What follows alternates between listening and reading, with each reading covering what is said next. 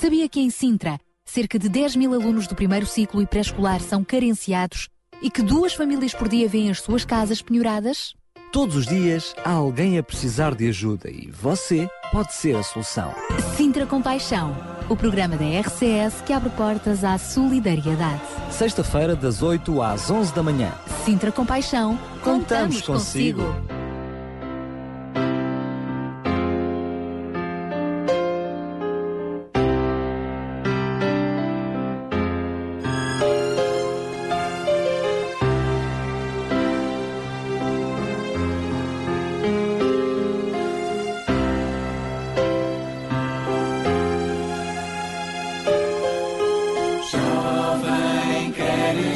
Viver, jovem.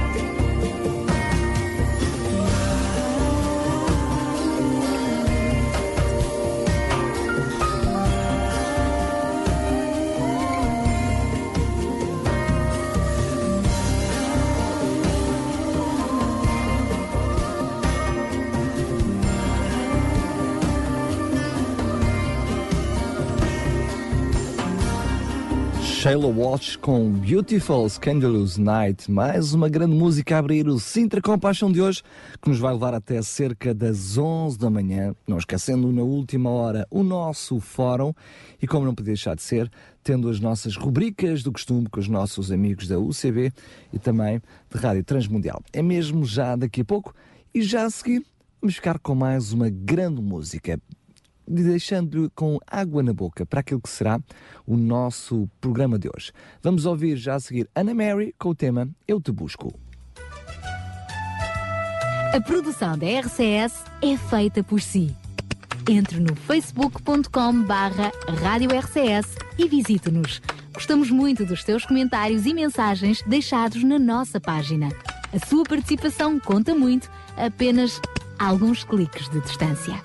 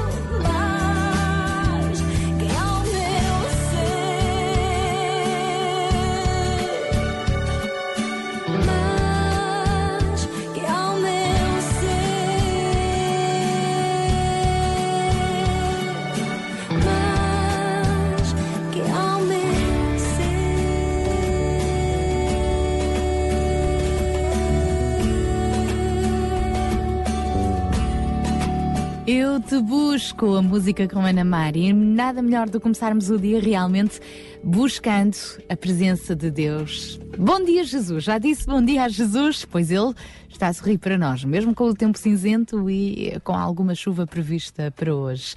Pois é, cá estamos nós então no nosso Sintra Com Paixão de hoje. O Daniel Galais já lhe disse os bons dias, agora é a minha vez e daqui a pouco já se junta a nós o João Barros. O Sintra Com Paixão que tem uma mensagem, e a semana passada falámos dessa mensagem, aliás estamos sempre aqui a proclamar essa mensagem, mas esse foi o tema do nosso fórum de hoje. Uh, Temos uma comunidade para servir e temos uma geração atuante. E hoje vamos falar desta geração com paixão. É uma geração que não escolhe idades. É verdade que vai dos mais pequeninos aos menos pequeninos. É uma geração onde todos nós estamos incluídos e é bom que assim seja. Não há idade para fazer parte de uma geração com paixão. E este é também o tema que nos vai acompanhar ao longo de hoje no nosso fórum. Portanto, venha daí connosco até às onze da manhã. Esteja atento também àquilo que vamos partilhar consigo, a alguns desafios e por aí fora. Daqui a pouco já vamos receber o nosso amigo Ruben Barradas, é o primeiro convidado da manhã, com o espaço Mil Palavras, o Ruben da U C B Portugal. Para já são oito e catorze, depois da Ana Mari, voltamos com Steven Curtis Chapman neste Freedom. I couldn't help but wonder what he was thinking as he stared out the window through the sky. It seemed he was taking his last look at freedom from the hopeless longing look in his eyes. There were chains on his hands and chains on his feet.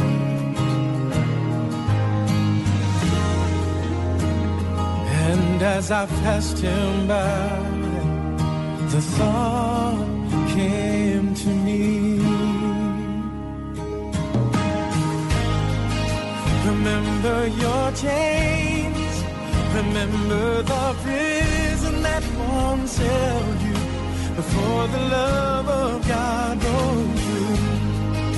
Remember the place you were without grace, but when you see where you are now, remember your chains.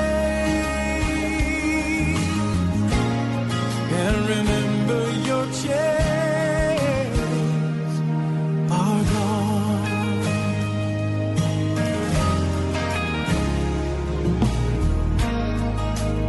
There's no one more thankful to sit at the table than the one who best remembers hunger's pain. And no heart loves greater than the one that is able to recall the time when all it knew was shame. The wings of forgiveness can take us to heights we never see. But the wisest ones, oh, they will never lose sight of where they were set free.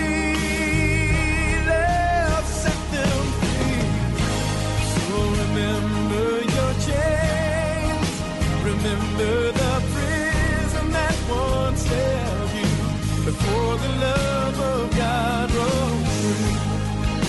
Remember the place you were without grace, when you see where you are now, remember your chains.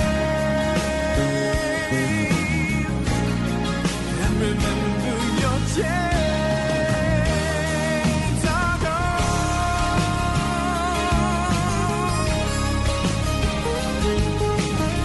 And in the light of all that we've been forgiven of, we will find our hearts full and free, yeah, to give and receive God's love. Remember your chains, remember the prison. someone sailed you before the love of God rose you. Remember the place you were without grace when you see where you are now. Remember your change.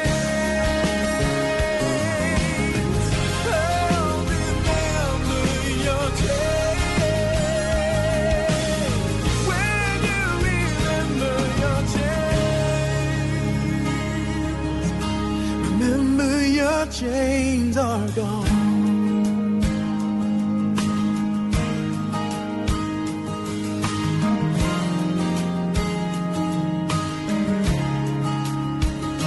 You gotta remember your chains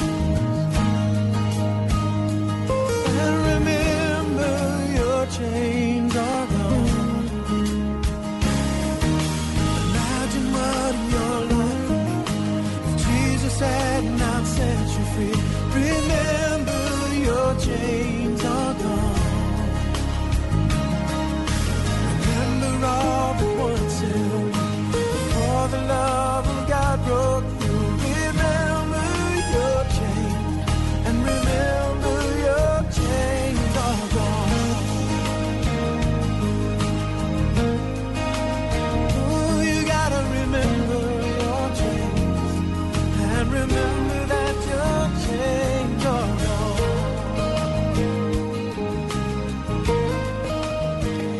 Steven Curtis Chapman neste Freedom. É bom estar consigo e assim vamos continuar no nosso Sintra Com Paixão de hoje. Agora vamos receber então Ruben Barradas, sempre com um olhar atento sobre a atualidade.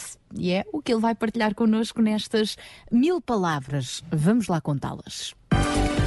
Olá, muito bom dia, caros ouvintes. Bem-vindos a mais Mil Palavras. Um grande abraço fortíssimo aí para o estúdio, para, para a Sara e para o Daniel. Espero que estejam bem, mas um abraço, não me levem a mal. Mais especial para todos aqueles que nos ouvem nesta fria manhã de sexta-feira. Esta semana é impossível falar de atualidade. Aliás, ultimamente, todas as semanas tem havido um assunto grande da atualidade. Esta semana, uh, claro que o Cristiano Ronaldo e a conquista da Bola de Ouro estão no topo e fizeram parte do topo da atualidade. Claro que muitas vezes, e como todas as personagens que se destacam, elas geram amor e geram ódio, há quem os ame, há quem os odeie, uh, mas se há alguma coisa que nos deve fazer pensar é com que olhos nós olhamos para aqueles que de facto se destacam nas diferentes áreas da sociedade. Pelo futebol tem, ainda a semana passada falámos da, da, do desaparecimento dessa figura, que foi o Eusébio. O futebol tem de facto um poder social muito grande. As suas figuras acabam por ser uh, diabolizadas ou endeusadas quase pela, pela multidão. Mas há que dizer que nós nos devemos orgulhar, como é óbvio, seja nesta, seja noutras áreas de atividade, por termos aquele que é considerado o melhor do mundo. Muitas vezes, infelizmente, nós não sabemos é lidar com o sucesso e com a qualidade e a capacidade daqueles que estão à nossa volta. Não é difícil, mesmo assim, não conhecendo pessoalmente, como a esmagadora maioria de nós, como os mortais, digamos assim, não conhecendo pessoalmente uma grande figura como o Cristiano Ronaldo ou outras que nós temos no nosso país, é fácil até termos algum respeito por aquilo que eles fazem.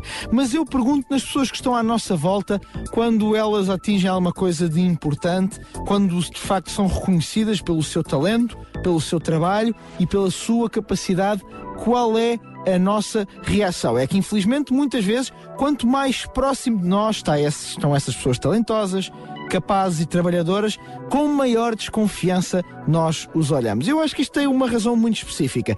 É que quando nós estamos mais perto das pessoas, nós vemos o lado bom e o lado mau, como é óbvio. Nós conhecemos, o, já dizia o Rui Veloso numa antiga canção, o lado lunar dessas pessoas, como poucos uh, o fazem. E nós temos de aprender a saber distinguir o facto de que todos temos um lado bom, mas também todos temos um lado menos bom. E não é as coisas muitas vezes menos boas que nós fazemos que nos desqualificam das coisas extraordinárias que nós conseguimos alcançar.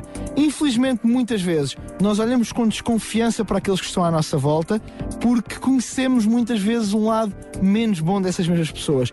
Mas também, há que dizê-lo, acabamos por não ser coerentes muitas vezes. Porquê? Porque na maior parte do tempo nós acusamos os outros de olharem para nós dessa maneira, ou seja, acusamos os outros de não verem as nossas capacidades, de não verem o nosso trabalho e de não verem o nosso talento. E que tal? Começamos a libertar isso da nossa vida, reconhecendo o talento, o trabalho e a capacidade dos outros, e certamente que os outros passarão a olhar para nós, para a nossa vida e para aquilo que nós fazemos com outro olhar. Aproveito, porque não é todos os dias temos o melhor no mundo, não há uma coisa, claro, para felicitar o Cristiano Ronaldo e uma conquista extraordinária. É sempre bom, enquanto portugueses, temos do nosso lado, do lado da nossa seleção, especialmente, e quando chega um campeonato do mundo no verão que está quase, temos do nosso lado o melhor do mundo. Por isso, muitos parabéns para todos vocês que aí estão desse lado. Já sabem que para a semana eu estou aqui deste lado e, como sempre, conto com vocês aí. Por isso, até lá. Até lá, Ruben Barradas, que regressa na próxima sexta-feira, se Deus quiser.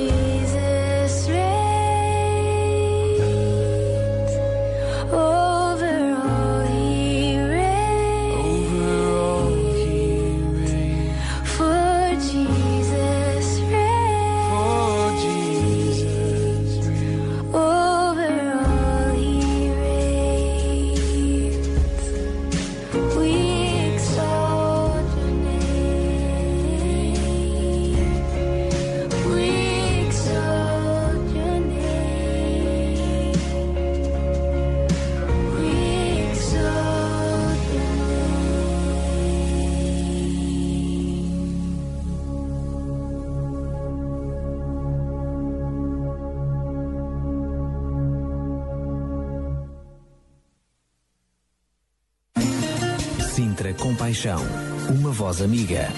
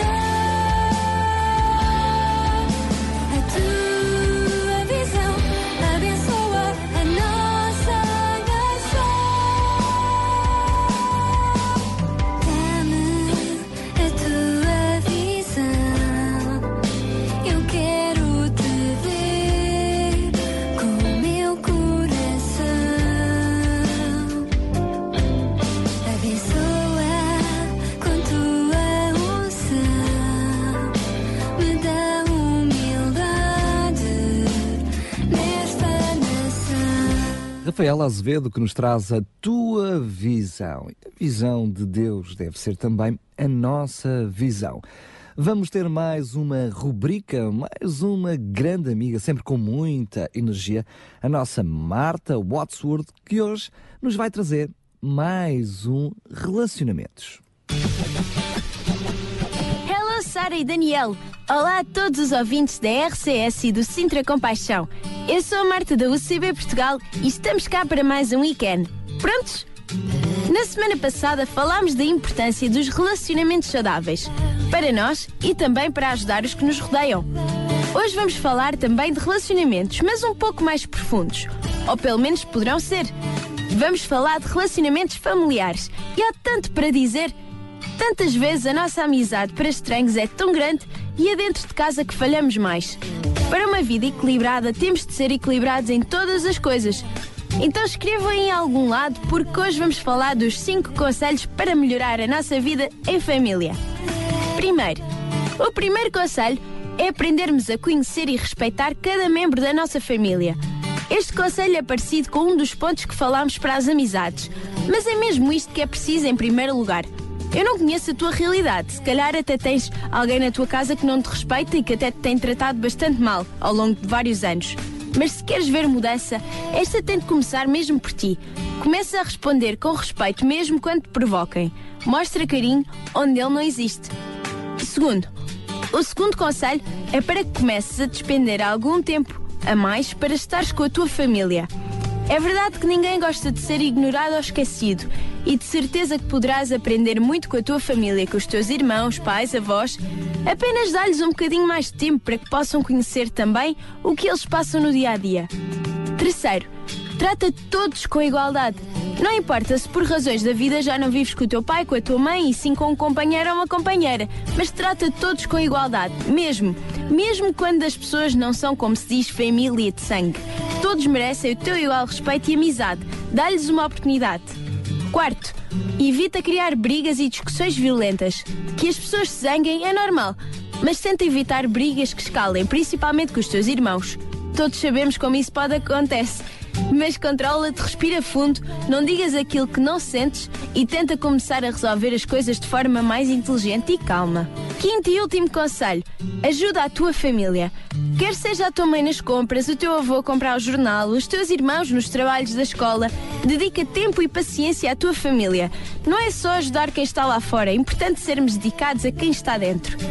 Bom amigos, espero que as dicas te tenham ajudado. O essencial é lembrarem-se que tudo o que façam, façam com compaixão. Até para a semana, Sara, Daniel e todos os ouvintes da R C S.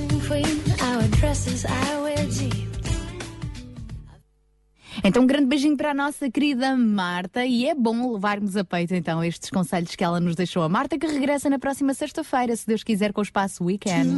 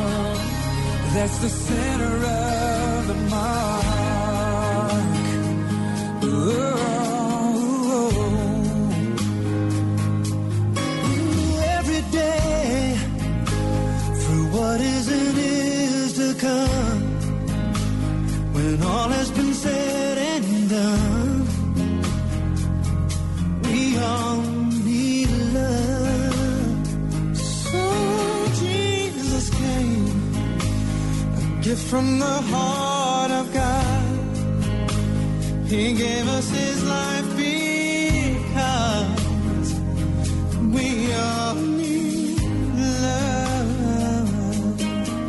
And the love and death could not keep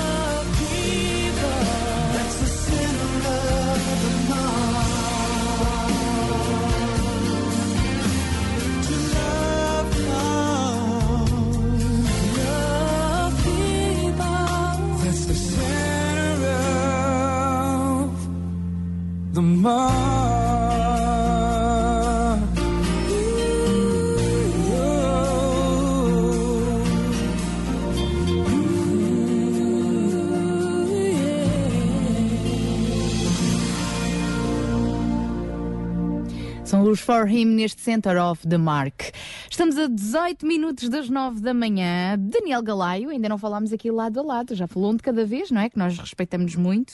É verdade. Agora que estamos, é verdade, agora que estamos lado a lado, sentes-te mais preenchida. E agora frente a frente. Agora frente a frente, porque temos o João Barros do outro lado. Bom dia, João. Bom dia, João. Bom dia, Daniel. Bom dia, Sara. Bom dia aos nossos ouvintes. Então, hoje vamos falar de uma geração com paixão. Sim, este não é um tema novo, se bem que torna-se novo a cada vez, não é? Uh, pelas circunstâncias, pelas pessoas, pela, pela vida, no fundo, não é?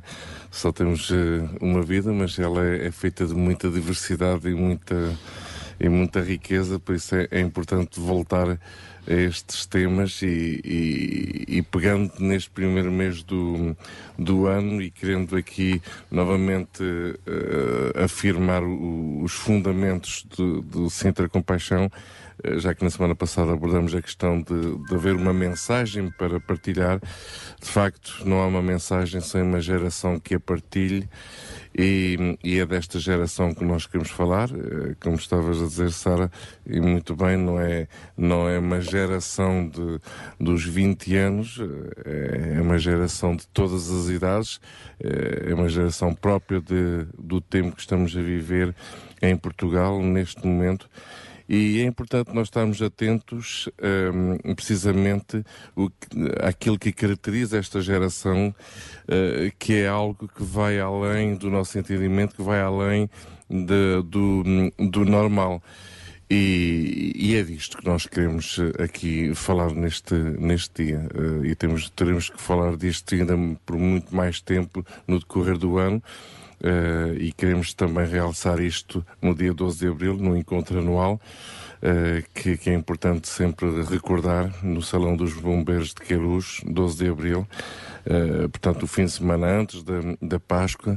Queremos uh, aqui destacar realmente o, o trabalho e o serviço, uh, acima de tudo, uh, daqueles que, que fazem parte de uma geração especial uh, no, no nosso concelho. Então, para já fica também esta nota. para reservar na agenda o dia doze de abril, é o fim de semana antes da Páscoa, o que é mais uma razão para estarmos juntos a, a celebrar esta Semana da Compaixão, não é? A Semana da Paixão de Cristo, que também tem muita compaixão, por isso também Jesus veio ao mundo. Dia doze de abril teremos a nossa gala, o nosso encontro anual do Sintra Com Paixão, no Salão Nobre dos Bombeiros Voluntários de Queluz, um pouco à semelhança do que aconteceu o ano passado. E ao longo do programa de hoje vamos estar então a falar desta esta geração corajosa, esta geração com paixão. Deixe-se continuar connosco então desse lado. Sintra Com Paixão. Paixão por Cristo e compaixão pelas famílias do Concelho de Sintra.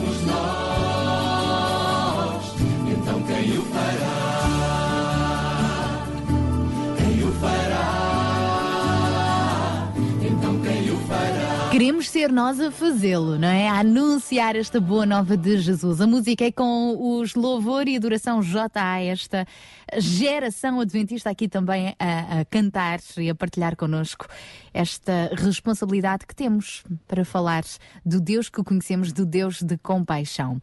Bom, e agora uh, é tempo de avançarmos com um primeiro apelo que, temos, que queremos partilhar consigo, quem sabe seja resposta uh, a este assunto que vamos agora trazer à antena. Para isso temos connosco uma amiga, ouvinte, Olga Serrano, de Albarraca. Olá, muito bom dia, Olga.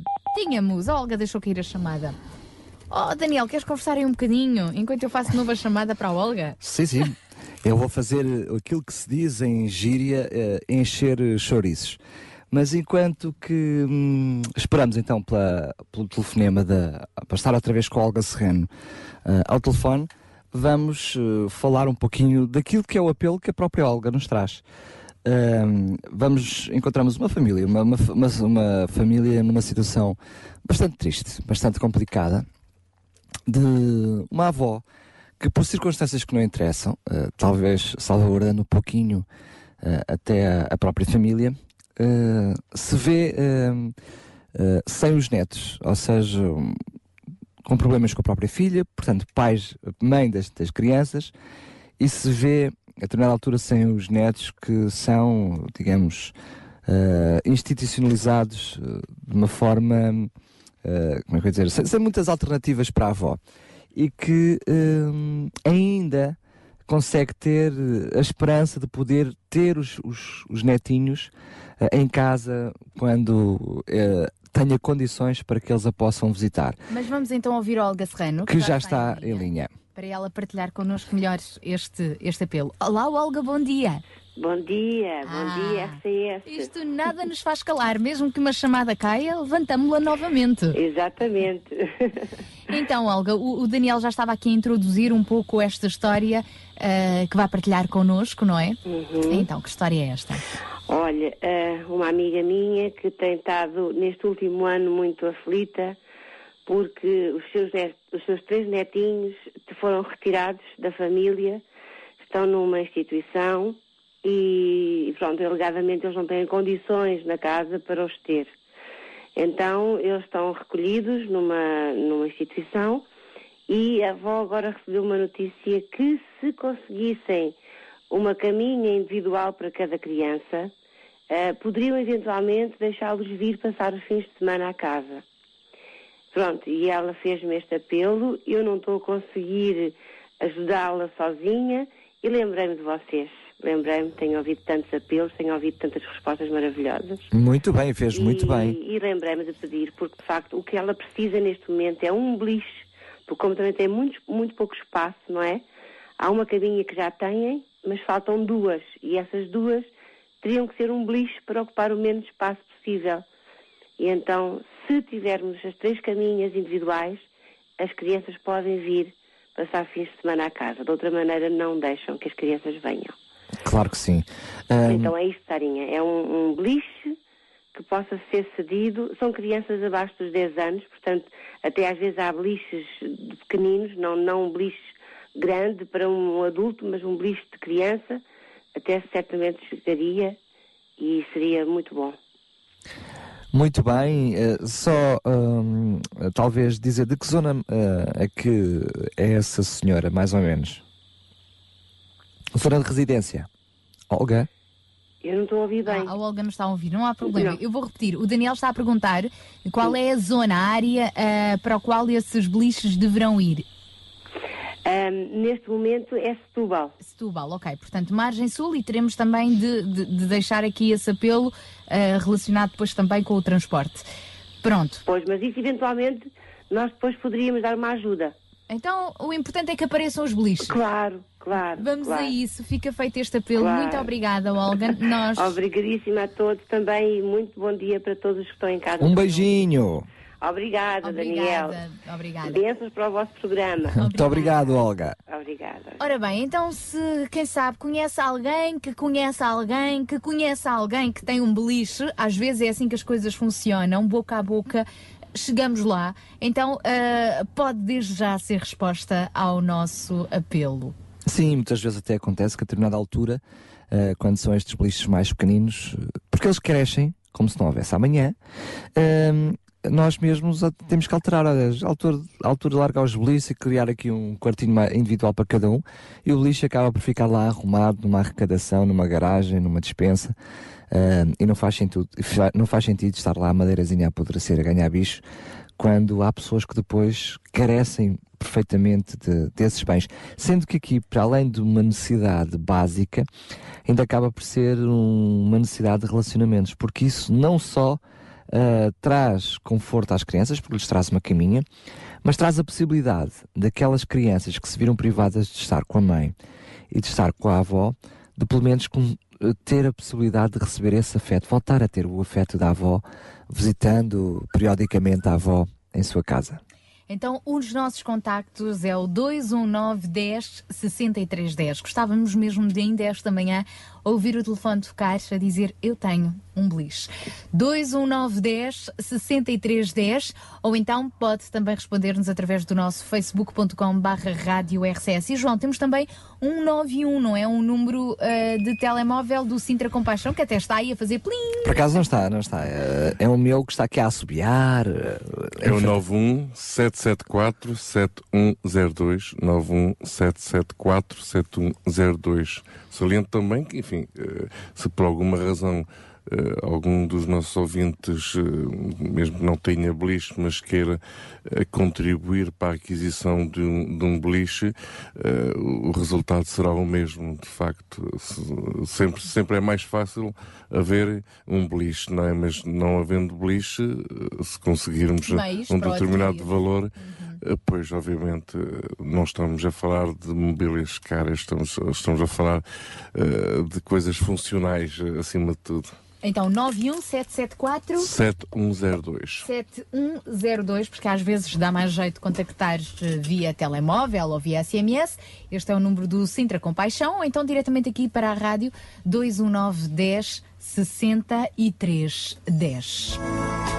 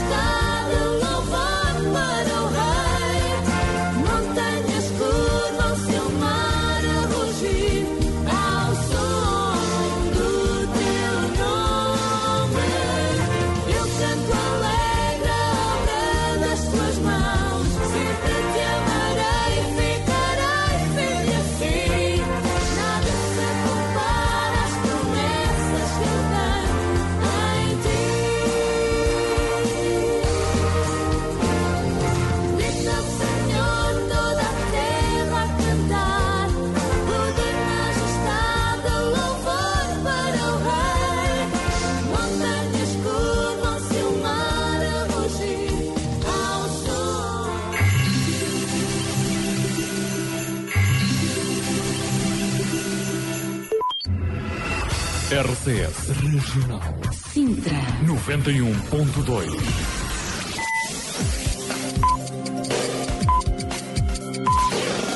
São nove horas. Bom dia.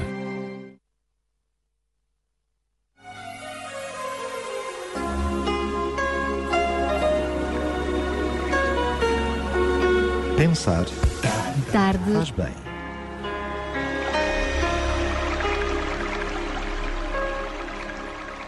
Sem desafios, o homem vegeta. Enfraquece, regride, encolhe, degrada, desaparece, morre. É enfrentando desafios que o ser humano demonstra o que vale. Alguém pode cair face a um desafio maior, mas nunca sabe sem tentar. No dia em que no mundo não houver mais ninguém com coragem de aceitar desafios, a Terra estará morta.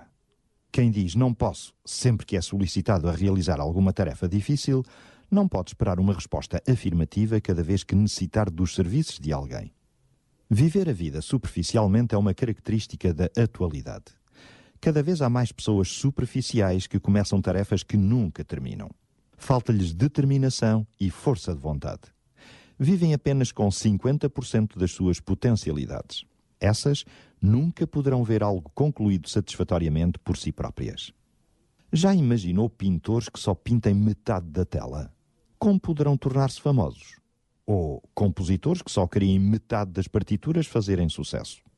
Já viu pessoas que se limitaram a moldar metade do seu caráter tornarem-se úteis a alguém?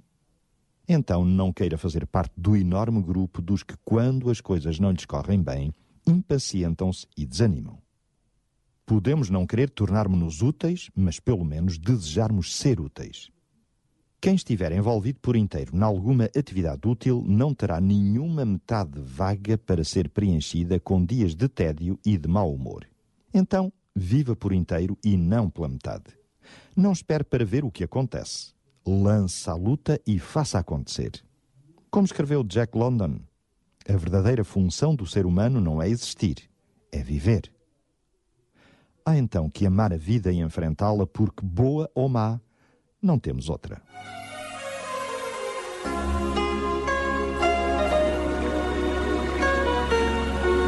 Pensar faz bem.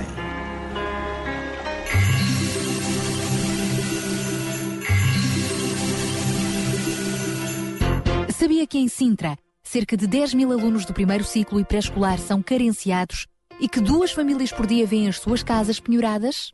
Todos os dias há alguém a precisar de ajuda e você pode ser a solução. Sintra Com Paixão, o programa da R C S que abre portas à solidariedade. Sexta-feira, das oito às onze da manhã. Sintra Com Paixão, contamos, contamos consigo. consigo. nove horas e dois minutos, esta é então a segunda hora do nosso Sintra Com Paixão de hoje. Daqui a pouco já vamos ter o nosso espaço Links. Para já, avançamos com o Paulo Baruch e uh, a Eixila neste Quanto Amor.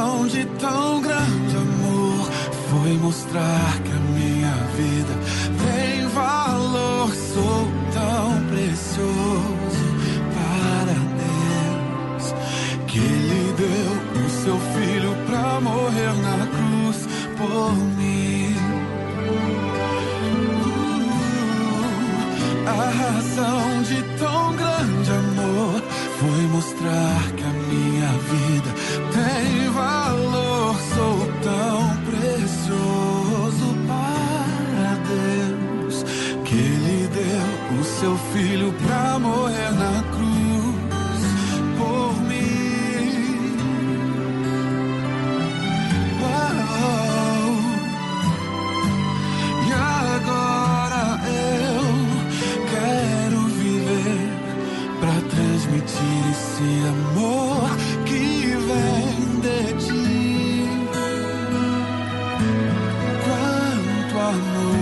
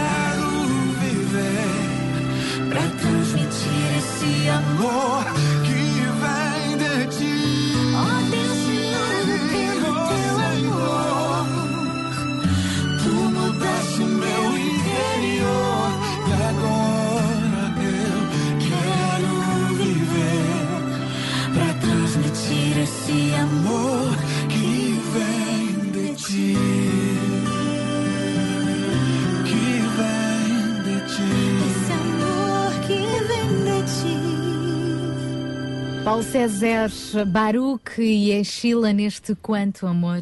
E é bom realmente exercitarmos este amor. Olha, não sei se ele vai exercitar amor, mas é certamente com muita energia e com muito amor que ele faz estas rubricas.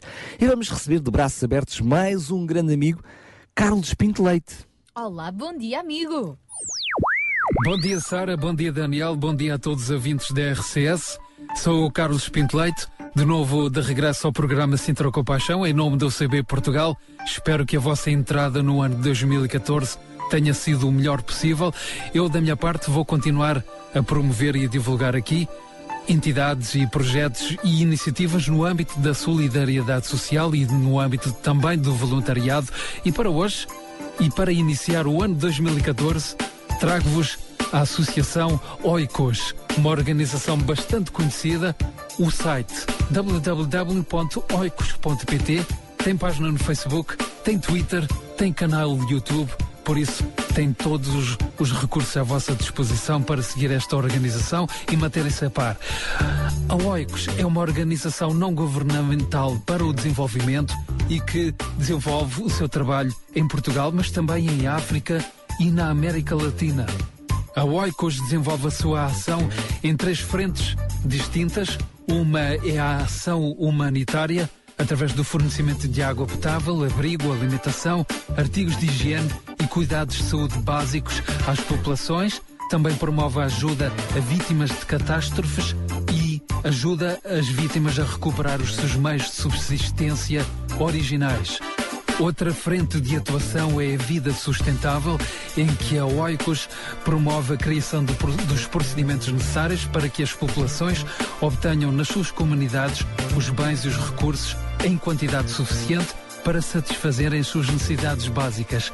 E, finalmente, a terceira frente de atuação é a cidadania, em que a Oikos procura erradicar a pobreza e também reduzir as assimetrias económicas e a nível de acesso à cultura. No site da Oikos é possível encontrar testemunhos sobre a atuação desta organização, quer em Portugal, quer em outros países onde a Oikos se encontra estabelecida. Existem também notícias diversas, projetos em curso e projetos que já estão terminados. Tem também uma galeria de fotos e de vídeos e, e, finalmente, o site está disponível em português e também na língua inglesa e espanhola. Como é que vocês se podem envolver e ajudar com a Oikos, tornando-se associados através de donativos atra- ou trabalhando até mesmo na própria organização Oikos? Existe no site um link próprio para isso e, finalmente, como não podia deixar de ser, através da ação do voluntariado. Ainda haverá muito mais para falar acerca desta organização Oikos, mas eu vou continuar para a semana, por isso não percam a nossa emissão. Fica novamente a referência do site w w w ponto oikos ponto p t. Tem página no Facebook, tem Twitter, tem canal no YouTube à vossa disposição. Da minha parte por hoje é tudo. Prometo voltar aqui para a semana à mesma hora. Sara, Daniel, a emissão continua nas vossas mãos. Tenham um excelente fim de semana. Ficámos então a conhecer esta associação Oikos com o nosso amigo Carlos Pinto Leite, que regressa na próxima sexta-feira. Era difícil de curar, é sempre às sextas. É para, é, é para esta semana, para variar, é à sexta-feira. É, com o fim de semana a chegar. É verdade. Agora vamos trazer os, o Michael W. Smith e daqui a pouco já voltamos a conversar. Mas antes era bom recordarmos um apelo. Era muito bom, era, não, era mais que bom. Era mais que bom, não era recordar o apelo. Era nós recordarmos o apelo. Ei, isso é que era mais que bom. Então relembramos que hum, estamos a fazer um apelo difícil. Aliás, nós só, só, só gostamos de coisas difíceis. Desafios, desafios. desafios. Uh, são coisas difíceis para nós, uh, desafios tremendos, mas para Deus nada é impossível. Ele gosta também de desafios, mas precisa de corações que se deixem mover com compaixão para serem parte da solução. E até rimei tudo, hein? Já viste? Então o desafio é que nós consigamos arranjar um beliche. Tadã! Não, realmente não é daquelas coisas que a gente possa tirar assim da cartola com facilidade. Eu lembro-me, não, eu lembro-me quando era miúdo, já não era, não sei se é do teu tempo, se calhar já não é do teu tempo, Sara, tu és novinha. Havia, havia uns desenhos animados que era o Sport Billy, que era um desportista que tinha um saco e de dentro daquele saco tirava tudo, até coisas enormes. O saco era pequenino, mas ele tirava tudo de grande, até carros e tudo ele conseguia tirar dentro daquele saco. Com a nossa imaginação e com o nosso coração. É isso mesmo, que a gente consiga tirar um beliche. Precisamos de um beliche para ajudar uma família que, que está em situações difíceis, numa situação bastante difícil. Um, Uma família que se viu privada, a mãe se viu privada de ter a presença dos filhos, os seus três filhos em casa, e a avó, que era ela quem cuidava das crianças, que viu estas crianças a serem institucionalizadas.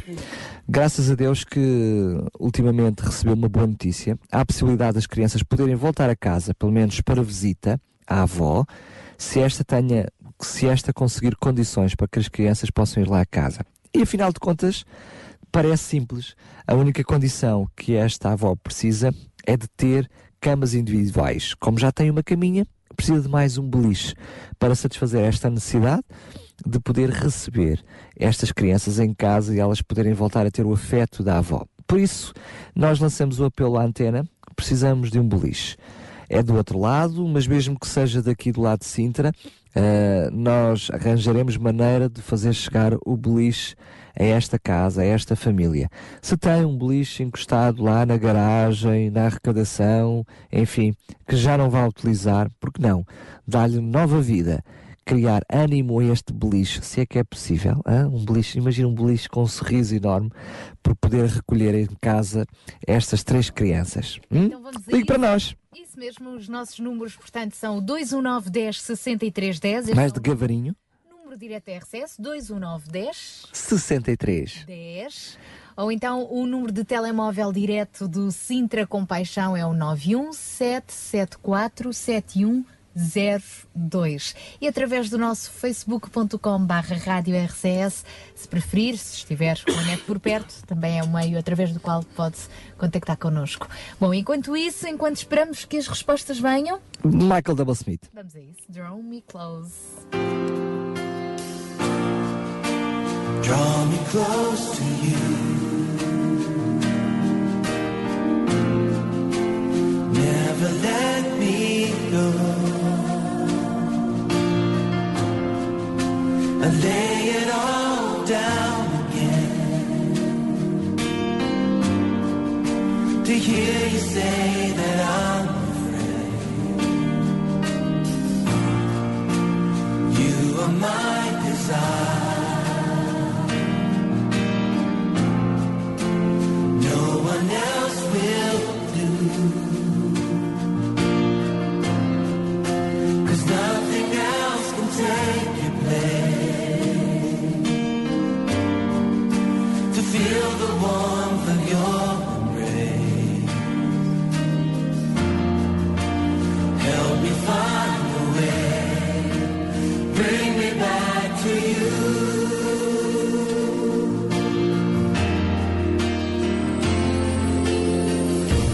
You're all I want. You're all I've ever.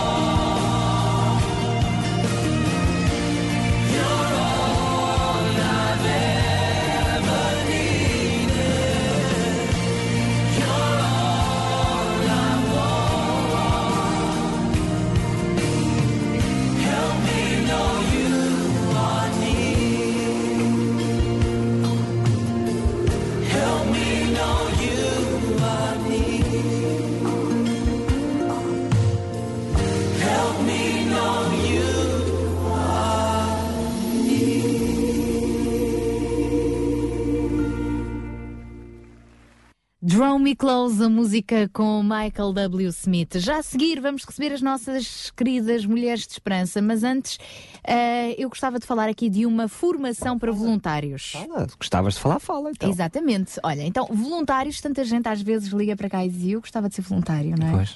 E nada melhor do que ser voluntário com coração e com formação. É verdade. E, e de uma forma voluntária. Pois, ninguém é obrigado a tal. Então, amanhã uh, vai realizar-se uma primeira formação deste ano para voluntários no Ponto de Troca. É uma loja comunitária na Tapada das Mercês.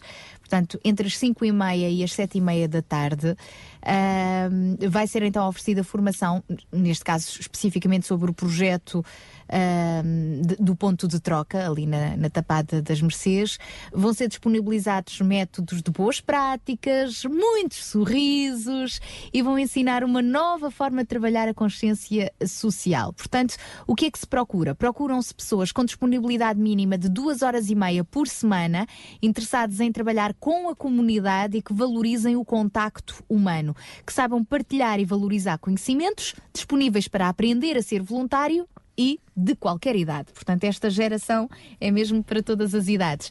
Mais informações é uh, no, em ponto de troca ponto com, portanto, através do site ponto de troca ponto com ou através do facebook ponto com barra ponto de troca. Portanto, esta formação será amanhã, por volta às cinco e meia da tarde, na uh, loja comunitária uh, da Tapada das Mercês. Mas para os nossos ouvintes saberem mais informações, inscreverem-se e tudo mais, nada como ir então ao site ponto de troca ponto com. Hum? Esta primeira formação para voluntários.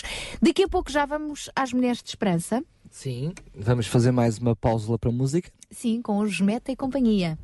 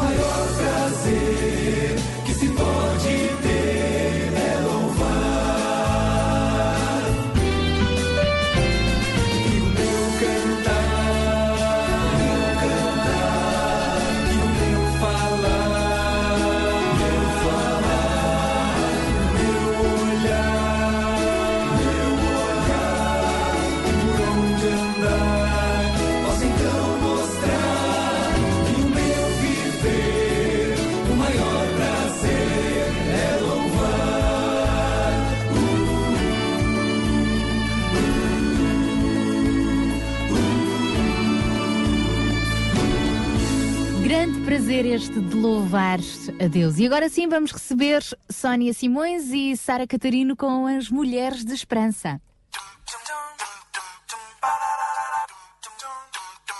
Mulheres de Esperança. Música, entrevistas, temas do seu dia-a-dia. Para mulheres que teimam em ter fé na vida.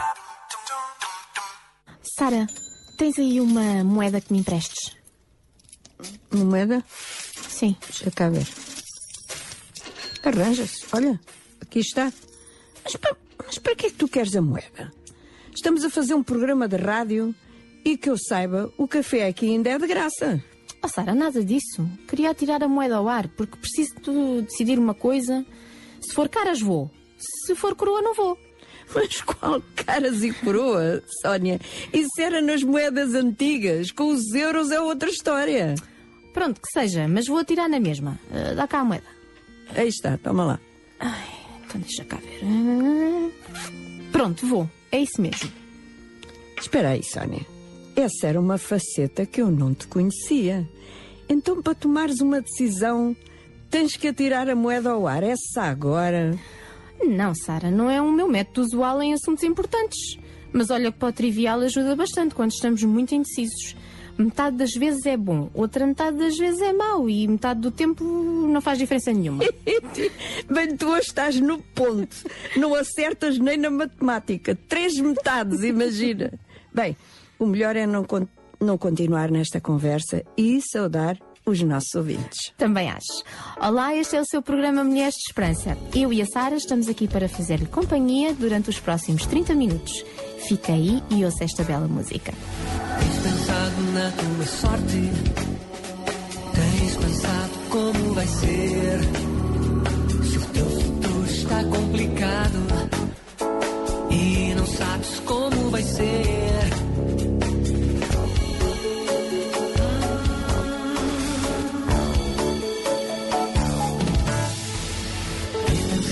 Na tua sorte, tens pensado como vai ser. Se o teu futuro está complicado e não sabes como vai ser, só em Jesus encontrarás paz.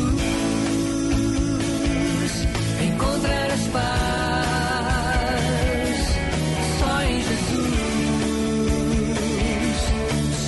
terás.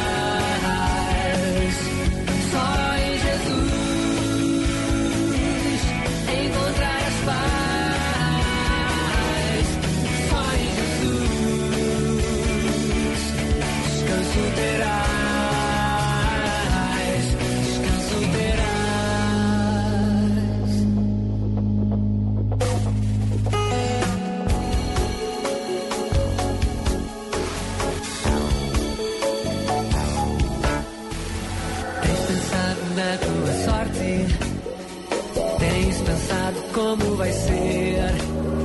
Se o teu futuro está complicado e não sabes como vai ser, só em Jesus encontrarás paz. Só em Jesus descanso terás. Só em Jesus encontrarás paz.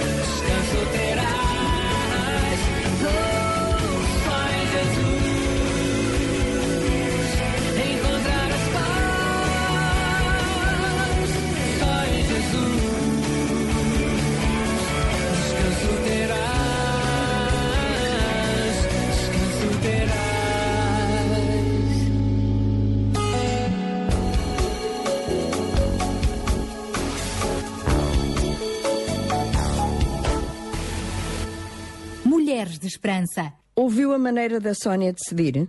Realmente é uma maneira. Não tenho a certeza é que se funciona sempre bem ou para melhor. Fazer escolhas certas, decisões corretas no nosso viver diário é realmente algo de grande responsabilidade. Porque afinal, cada escolha que fazemos tem uma consequência. Sempre. Maior ou menor. Melhor ou pior. Mas tem sempre um resultado. Sara, mas sabes que também há pessoas que vão por instinto? Assim, tipo os animais. E é assim...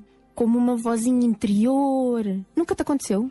Claro que já me aconteceu, especialmente se é alguma coisa que tenho que decidir com muita rapidez. Mas deixa-me que te diga que essa do instinto eu diria antes que ele é parte das nossas experiências passadas, hum. da nossa prática de vida, que nos ajuda a não ter que pensar muito logicamente num desses momentos de rapidez.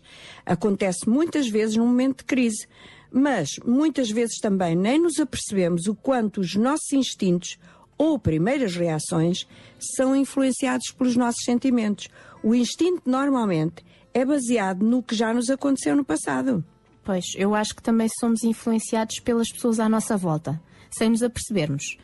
Posso tomar uma decisão errada só porque quero agradar a alguém que está por perto? Olha, a propósito dessa de sermos influenciados pelas pessoas à nossa volta, uma amiga minha diz que não acredita nunca em homens carecas. Sabes porquê? Porque então, em criança teve um professor careca que a maltratou. Pois... Lá está a experiência vivida Passada, no passado, não é? Exato. Mas não podemos ignorar o que sentimos, não é?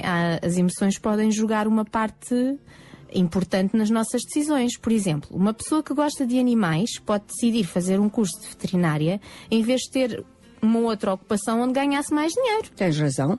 Eu diria, por exemplo, que é sempre bom dar importância ao que sentimos quando tomamos uma decisão uh, sobre um amigo ou sobre a pessoa com quem vamos casar. Apanhaste-me, Sara, claro. E há outras pessoas que, para tomarem uma decisão, precisam de muita informação prévia. Acho que é sempre bom conhecer os factos. Por exemplo, se decides plantar um pomar, tens que informar-te naquela zona que tipo de fruta se dá naquele terreno e se há mercado para a tal produção. Pois, ou se és uma estilista, tens que te informar da tendência da moda. E alguém pesquisa a pessoa com quem quer casar? Conhece-a há muito tempo, é uma pessoa honesta, trabalhadora, é fiel, é alguém de mau feitio, violento, acredita nas mesmas coisas que tu, que tipo de família tem?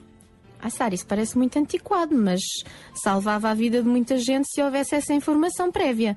Mas olha, tenho uma amiga que costuma dizer, odeio tomar decisões, então se descubro que algo funciona, agarro-me a isso e faço sempre igual. O que achas deste método, Sara?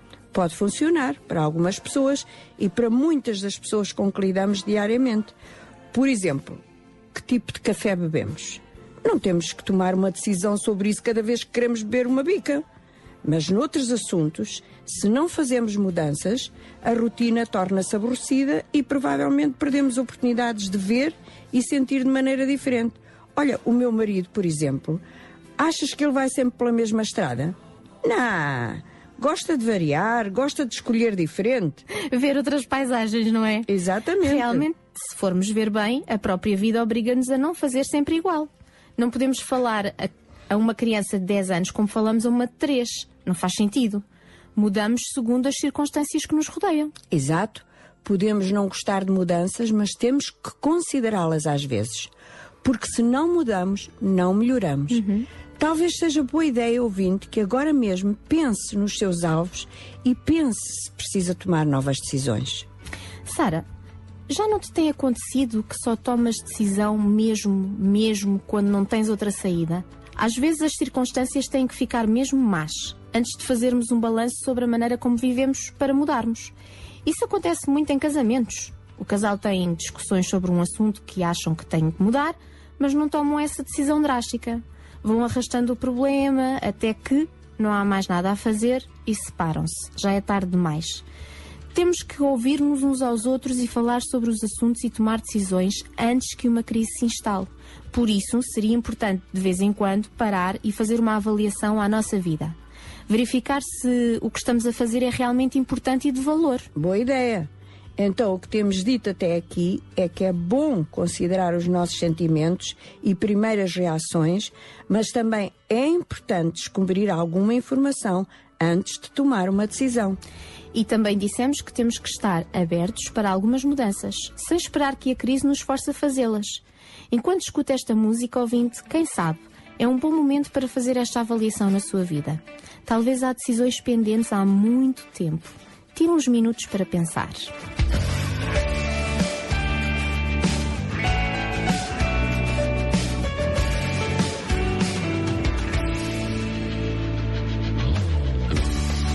Não vou olhar mais para trás, não me vou agarrar ao passado.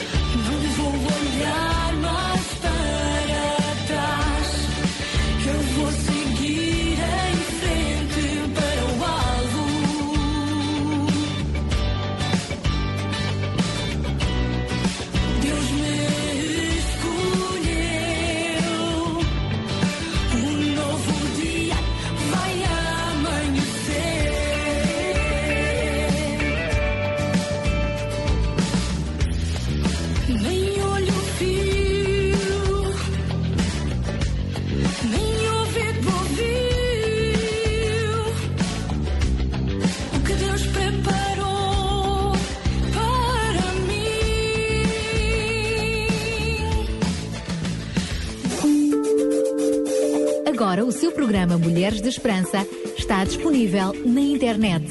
Clique em w w w ponto r t m portugal ponto org e ouça quando quiser o seu programa favorito. Cá estamos outra vez no seu programa Mulheres de Esperança. Temos estado a conversar como podemos e quando devemos fazer decisões corretas. Sara, um outro aspecto que não tocamos foi que às vezes ajuda muito pedir o conselho de pessoas em quem confiamos. É verdade, eu acredito nisso também. A quem pedir conselho, especialmente quando é uma decisão importante ou que envolve muitas emoções. Peça conselho, opinião, considere-os cautelosamente, embora não tenha que fazer o que os outros dizem. Tome a sua própria decisão. E quando tem várias opções a considerar, é bom ouvir de várias pessoas, de várias possibilidades, embora algumas lhe pareçam bem loucas. Às vezes, ideias bem loucas podem levar-nos a abrir os olhos para as inteligentes. Veja as vantagens e desvantagens de uma decisão. Pode ser difícil, mas faça perguntas tipo: quanto custaria fazer tal decisão? Ou, do que teria que desistir se tomasse este caminho? Quem seria afetado pela minha decisão? O que vou lucrar com esta escolha? Se não resultar bem, conseguirei aguentar os resultados? Os benefícios desta decisão valem o risco que estou a correr? Todas estas são perguntas que normalmente se fazem no mundo dos negócios, mas não faz mal usá-las na nossa vida diária. Mas não decidimos baseado na soma das vantagens ou desvantagens. Algumas são mais importantes do que outras. Por exemplo, posso pensar em muitas razões porque decido não ir trabalhar num dia de lindo de sol, mas há uma razão maior porque devo ir. Tenho responsabilidades para com a minha família, tenho contas a pagar e preciso do meu salário. Ou seja, temos que avaliar quais são as opções mais importantes para a nossa vida. Quais são os grandes alvos na nossa vida? E também temos que considerar, será correto? Será que Deus se agrada disto?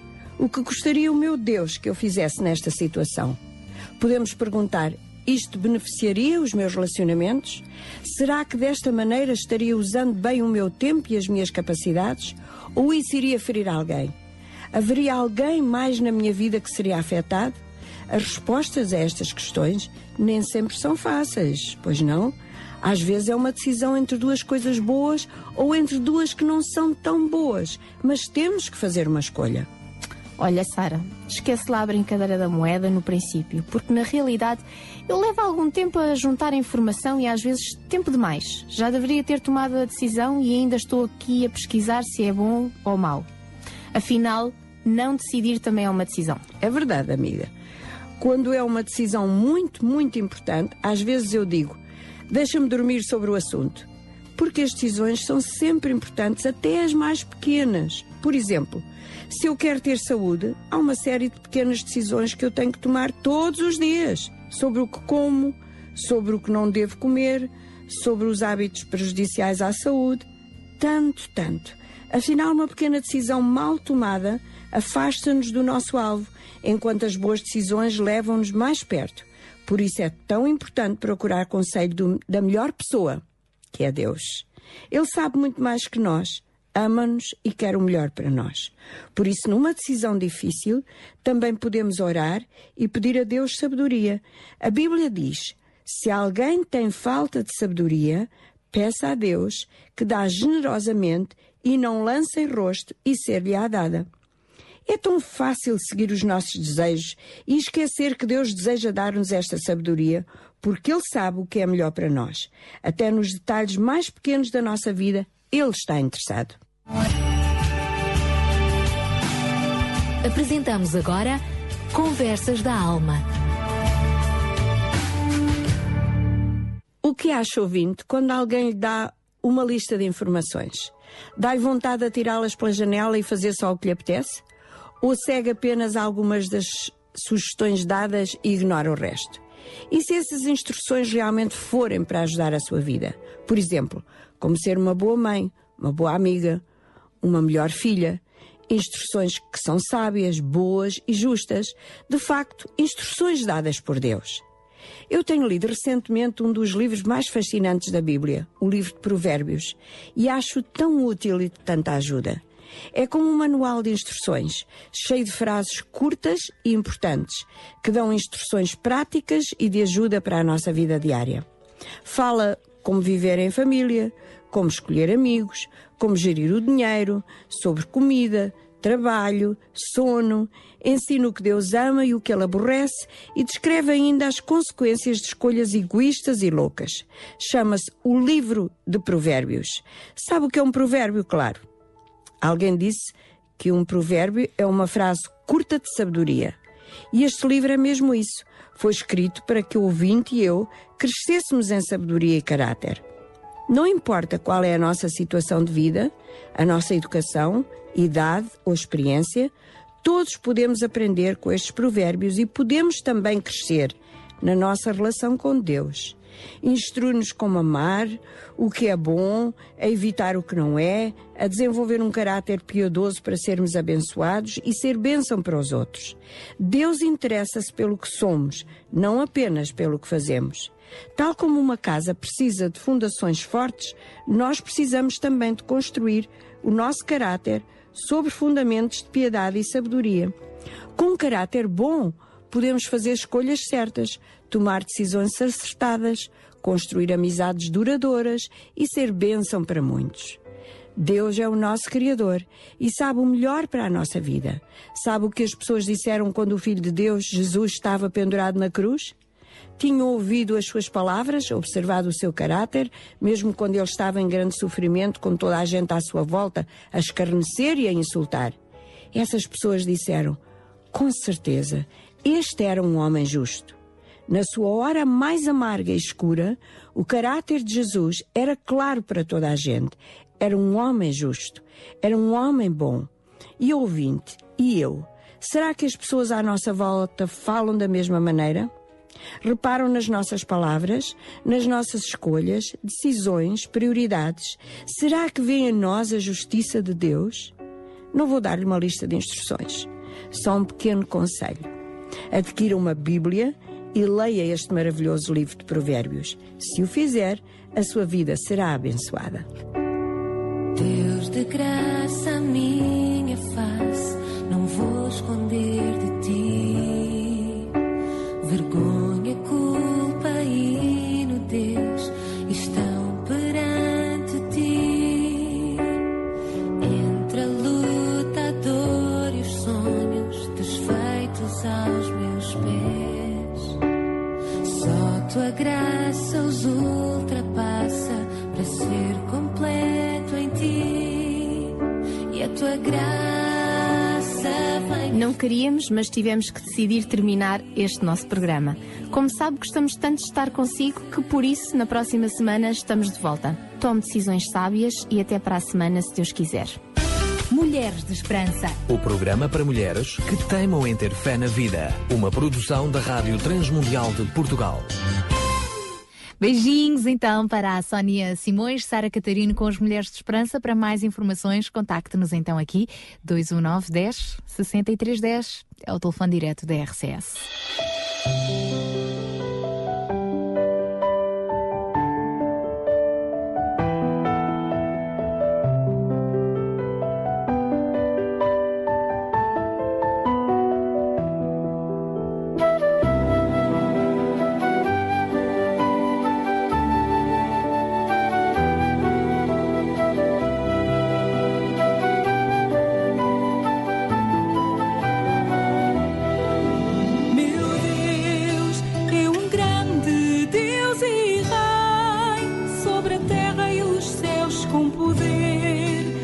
Está de amor, meu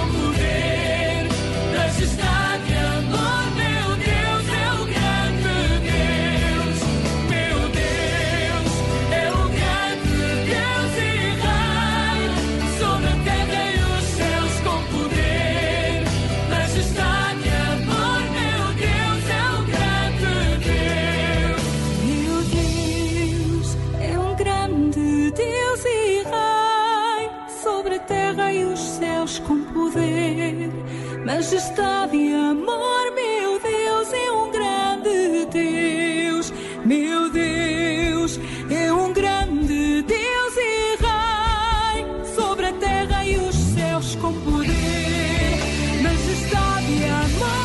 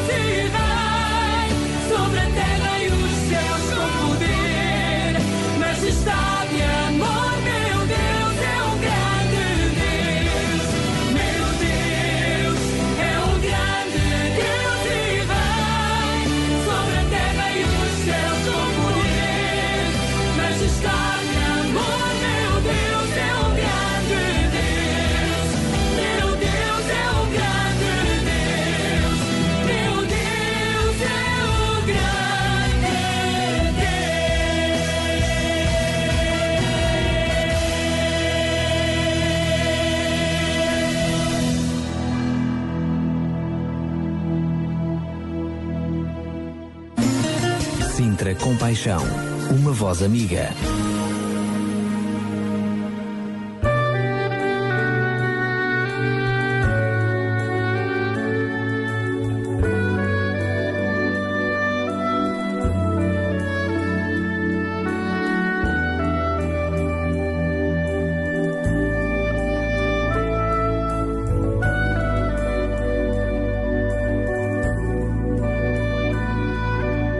Em cada dia para tua glória.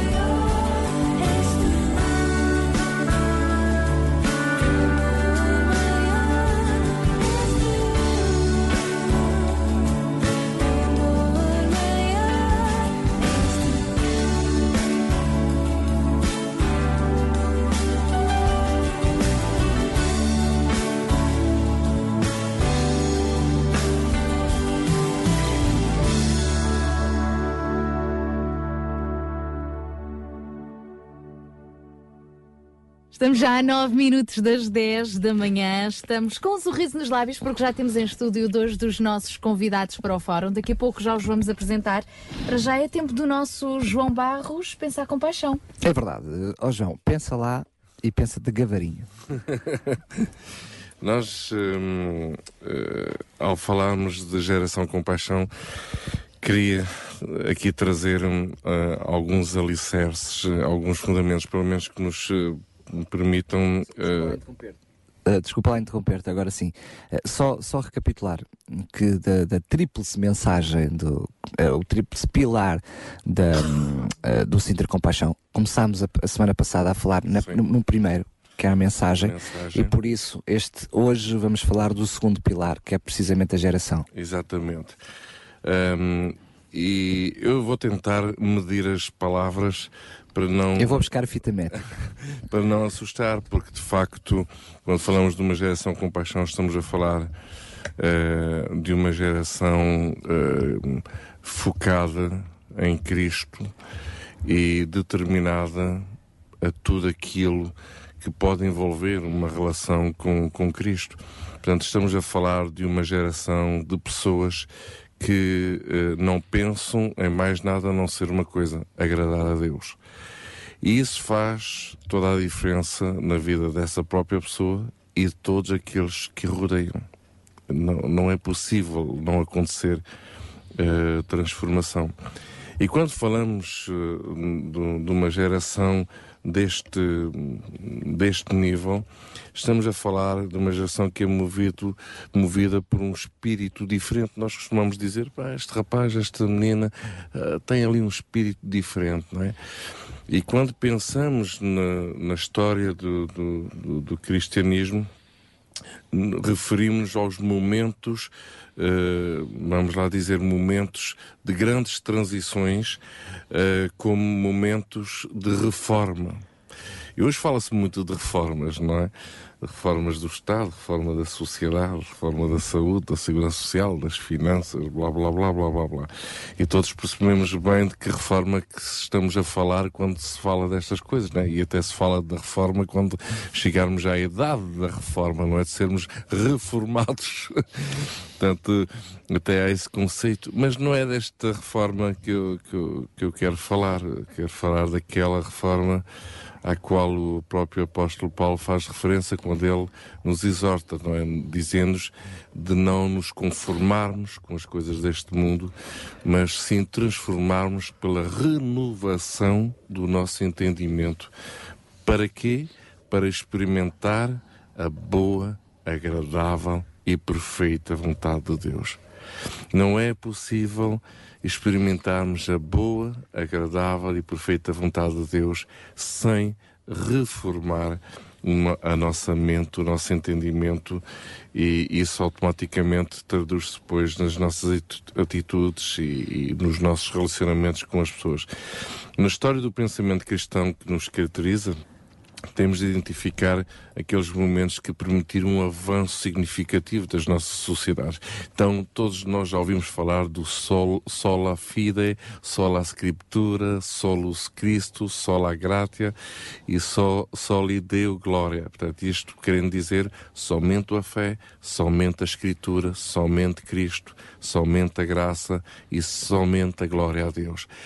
Isto caracteriza a vida de uma pessoa que não se conforma não só com a sociedade, como também não se conforma com um, uma institucionalização religiosa das coisas. Isto, estamos a trazer um pouco esta realidade para, para uma mente religiosa, não é? Pois nem disso se trata. Quando falamos de uma geração com paixão, estamos a falar de uma geração que se despe de todo o modelo institucional, todo o modelo religioso e concentra-se no essencial. E quando falamos de cristianismo, ou quando falamos de uh, sermos cristãos, pois difícil seria falarmos de ser cristãos e, e fazermos parte de um cristianismo sem centrar as nossas vidas em Cristo. Não podemos centrar a nossa vida numa religião, em Cristo. E as pessoas que ao longo destes dois mil anos vieram trazer grandes, grandes, grandes mudanças no modo de pensar, no modo de viver e no modo de se construir uma sociedade, uma nação, foram pessoas que centraram as suas vidas no essencial, na fé, na escritura, em Cristo, na graça e na glória a Deus. E isto daqui surgiram homens, e eu convido todos os nossos ouvintes a, a, a lerem. É muito importante lerem sobre a, a história uh, do, do cristianismo, pessoas que foram referências para, para os dias de hoje. Enquanto falamos em pessoas, por exemplo, que foram determinantes na, no, no, no desenvolvimento de uma, da sociedade, das nações, uh, podemos aqui referir, por exemplo, John Wesley. E ele próprio refere três pilares no próprio desenvolvimento de uma nação, que é trabalhar o mais que se puder, poupar o mais que se puder e dar o mais que se puder. Então, estamos a falar aqui de princípios que vão além do nosso espírito consumista. Uh, estamos aqui a falar em off, não é? De uma mentalidade de pobreza consumista. Isto é impressionante, hein? Pode ser pobre consumista, uh, e isso traduz um pouco, uh, traz-nos, revela-nos aqui sintomas realmente de, de, de, de pessoas e de famílias e de nações, comunidades doentes, literalmente, não é? Portanto, quando pensamos em trabalhar o mais que pudermos, poupar o mais que pudermos, já não é gastar o mais que se pode, não é? É poupar. Mas poupar para quê? Para ser rico, rico, rico? Não, para dar cada vez mais. O que parece antagónico, não é? É poupar o mais que se pode e simultaneamente dar o mais que se pode. Isto é impressionante, hein? Isto influencia uma comunidade, influencia uma nação, literalmente. E todos estes princípios vêm de uma relação forte com Cristo e nestes fundamentos. E que, volto a dizer, vai além de qualquer uh, sistema religioso uh, ou, ou modelo uh, religioso. Estamos a falar de pessoas que simplesmente determinaram a sua vida, dizer: eu quero viver a minha vida de acordo com Cristo. E tudo muda, tudo muda. É isso que traduz essencialmente uma geração com paixão, e é essa geração com a qual eu também me identifico. Seja-me só dizer, desculpa lá interromper isto, só dizer que acaba por ser uh, dupla a mensagem de, desta geração, porque é uma geração da qual não temos opção de escolha, porque nascemos nela, mas por outro lado dá a sensação que, como é uma geração de princípios, nós podemos sempre escolher fazer parte e ter estes princípios. Portanto, é-nos possível escolher fazer parte desta geração. Por outro lado, mudando a sociedade, mudando a geração, podemos também mudar, podemos mudar aquela geração chamada, aqueles que, que fazem dentro da nossa idade, aqueles que nasceram connosco, aqueles que é o nosso meio, também eles serem fruto deste amor a Jesus. Vamos então perceber no fórum já a seguir que geração é que temos e que geração é que queremos. É isso mesmo, é o tema do nosso fórum do Sintra Com Paixão de hoje, mais uma horinha, que vamos continuar consigo então até às onze. R C S Regional Sintra noventa e um ponto dois.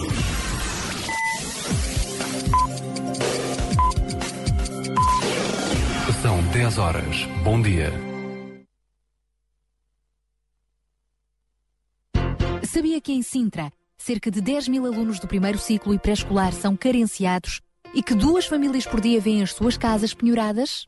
Todos os dias há alguém a precisar de ajuda e você pode ser a solução. Sintra Com Paixão, o programa da R C S que abre portas à solidariedade.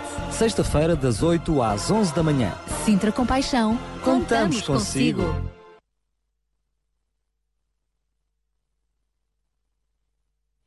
E abrimos então esta nossa terceira e última hora do Sintra Com Paixão com Raquel Sousa. Cantarei teu amor para sempre.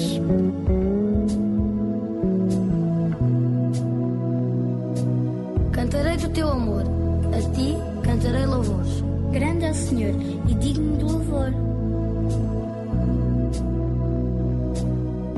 Cantarei teu amor para sempre. Cantarei teu amor para sempre.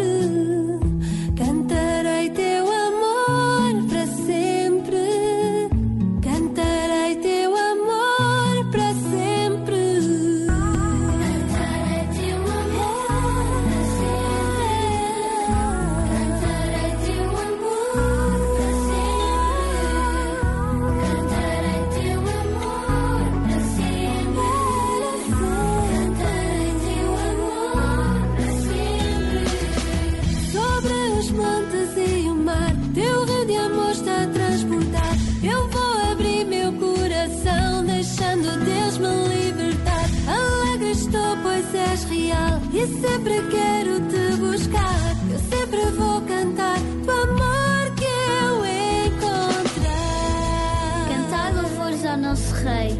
O Senhor é o grande Rei sobre toda a terra. Ele criou todas as coisas. Os céus, a terra, as nossas vidas são dele.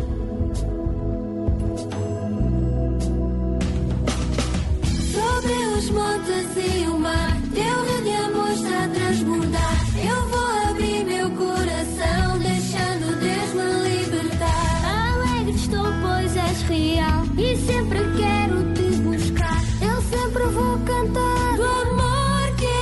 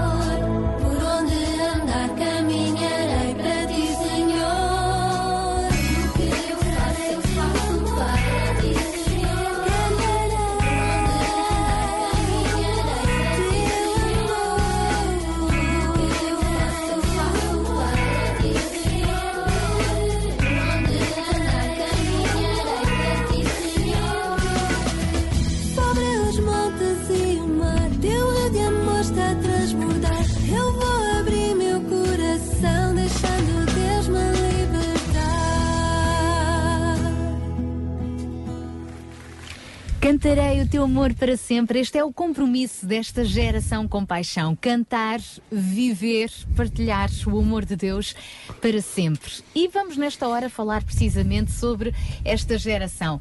E a pergunta é, a que, a que geração é que deseja pertencer, não é? Desde o fim da Segunda Guerra Mundial, os sociólogos têm definido quatro gerações sucessivas. Baby Boom, geração X, Y e Z. A geração X, grupo de jovens aparentemente sem identidade, a enfrentar um incerto, mal definido e talvez hostil futuro. Uh, a geração Y é um grupo de jovens que cresceu no tempo de grandes desenvolvimentos tecnológicos e pro, uh, prosperidade económica, tornando-se grandes consumidores. A geração Z, geração que corresponde à idealização e nascimento da World Wide Web e no boom na criação de aparelhos tecnológicos, nascidos entre o fim de mil novecentos e noventa e três e dois mil e dez.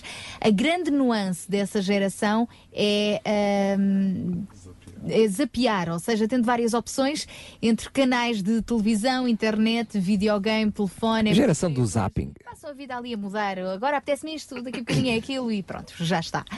E uh, é interessante olharmos também para a Bíblia, que fala não na geração baby boom, nem na X, nem na Y, nem na Z, fala na geração eleita. Então, no, no, no Novo Testamento, em primeiro Pedro, capítulo dois, versículo nove, o texto bíblico faz menção de uma geração eleita, onde está escrito: mas vós sois a geração eleita, o sacerdócio real, a nação, a nação santa, o povo adquirido, para que anuncieis as virtudes daquele que vos chamou das trevas para a sua maravilhosa luz. E veja-se, esta geração eleita não tem idades. É simplesmente uma geração que tem um chamado, uma missão. E neste fórum gostaríamos então de desafiar a refletir sobre o conceito, a definição de geração com paixão, que é esta geração eleita. Uma geração que não se limita a levar uma vida religiosamente aceitável, procurando estudar para ter um diploma, para conseguir uma carreira profissional e um bom ordenado, mas sim uma geração preocupada em fazer a diferença na sociedade em que se encontra. Uma geração qualificada, mas com desejo de colocar as suas qualificações ao serviço de valores e princípios de vida dignos. Uma geração que vive a sua paixão por Cristo numa base relacional e não um, institucional. Uma geração que deseja expressar compaixão pelas pessoas mais necessitadas, uh, não para se sentirem uh, realizadas, mas mais do que isso, para sentirem que estão a fazer aquilo que realmente devem fazer. Ora bem, para falarmos então sobre este assunto, temos já uh, o nosso estúdio bem preenchido, com caras bem simpáticas e que nos prometem fazer companhia ao longo desta hora. Quem são os nossos convidados, Daniel? Queres, queres apresentá-los? É isso mesmo, então começo por apresentar a Alexandra e o David, que estão connosco hoje aqui no estúdio. Aliás, eles já, confidenciando que eles já estão connosco aqui há algum tempinho atrás, um, já têm estado a acompanhar o que tem acontecido durante o, o Sintra Com Paixão de hoje. Uh, eles que estão aqui um, através do Instituto Canción, e vamos tentar perceber ao longo deste fórum também uh, o que é que isto significa. E depois temos também a uh, professora de Matemática e Ciências, Marta Ornelas, que está aqui como líder também, uh, responsável dos King Kids Portugal.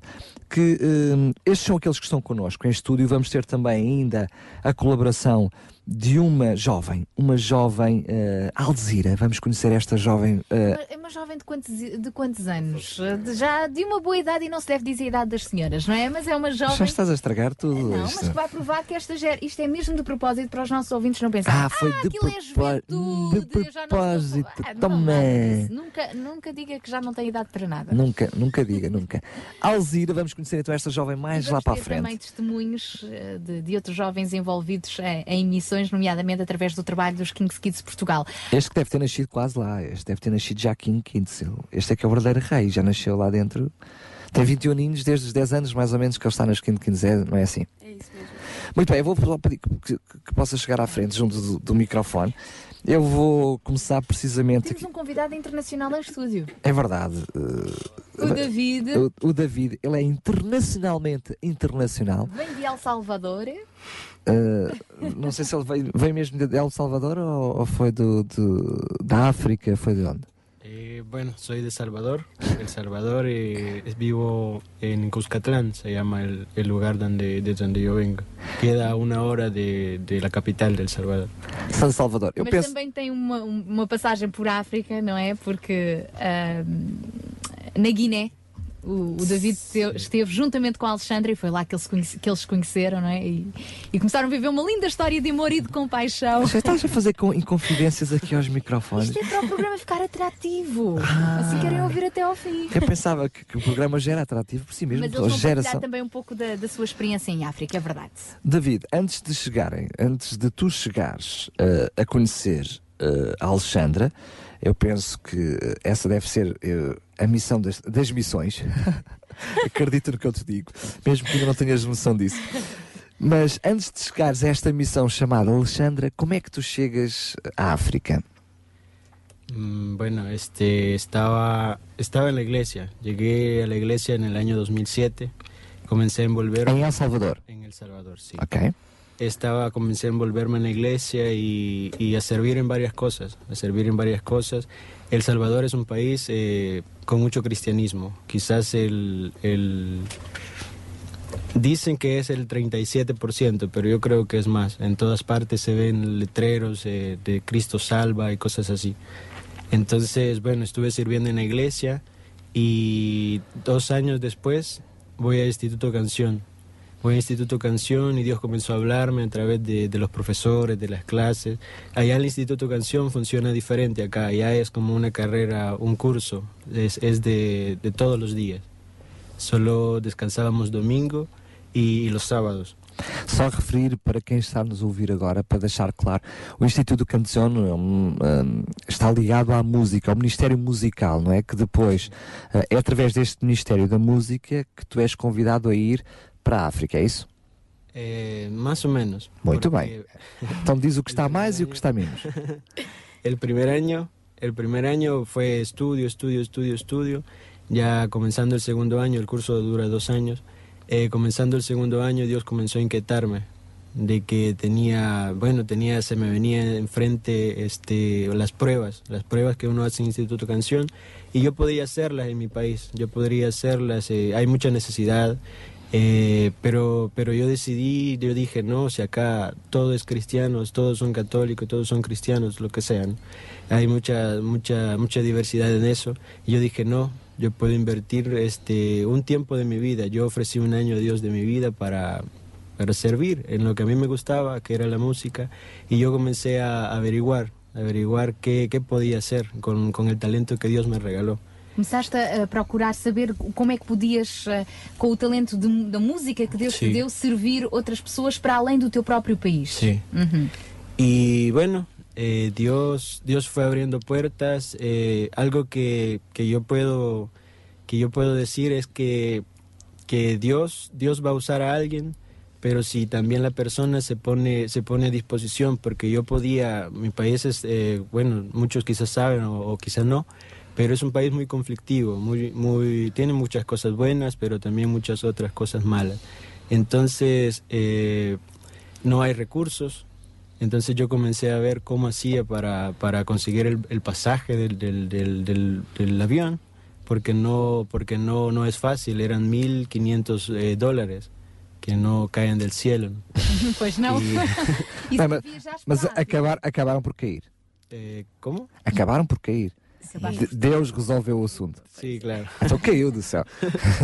Então, entonces, eh, bueno, Deus começou a falar-me, começou a... Deus começou a falar contigo, a, mexer, sí. a falar ao teu coração.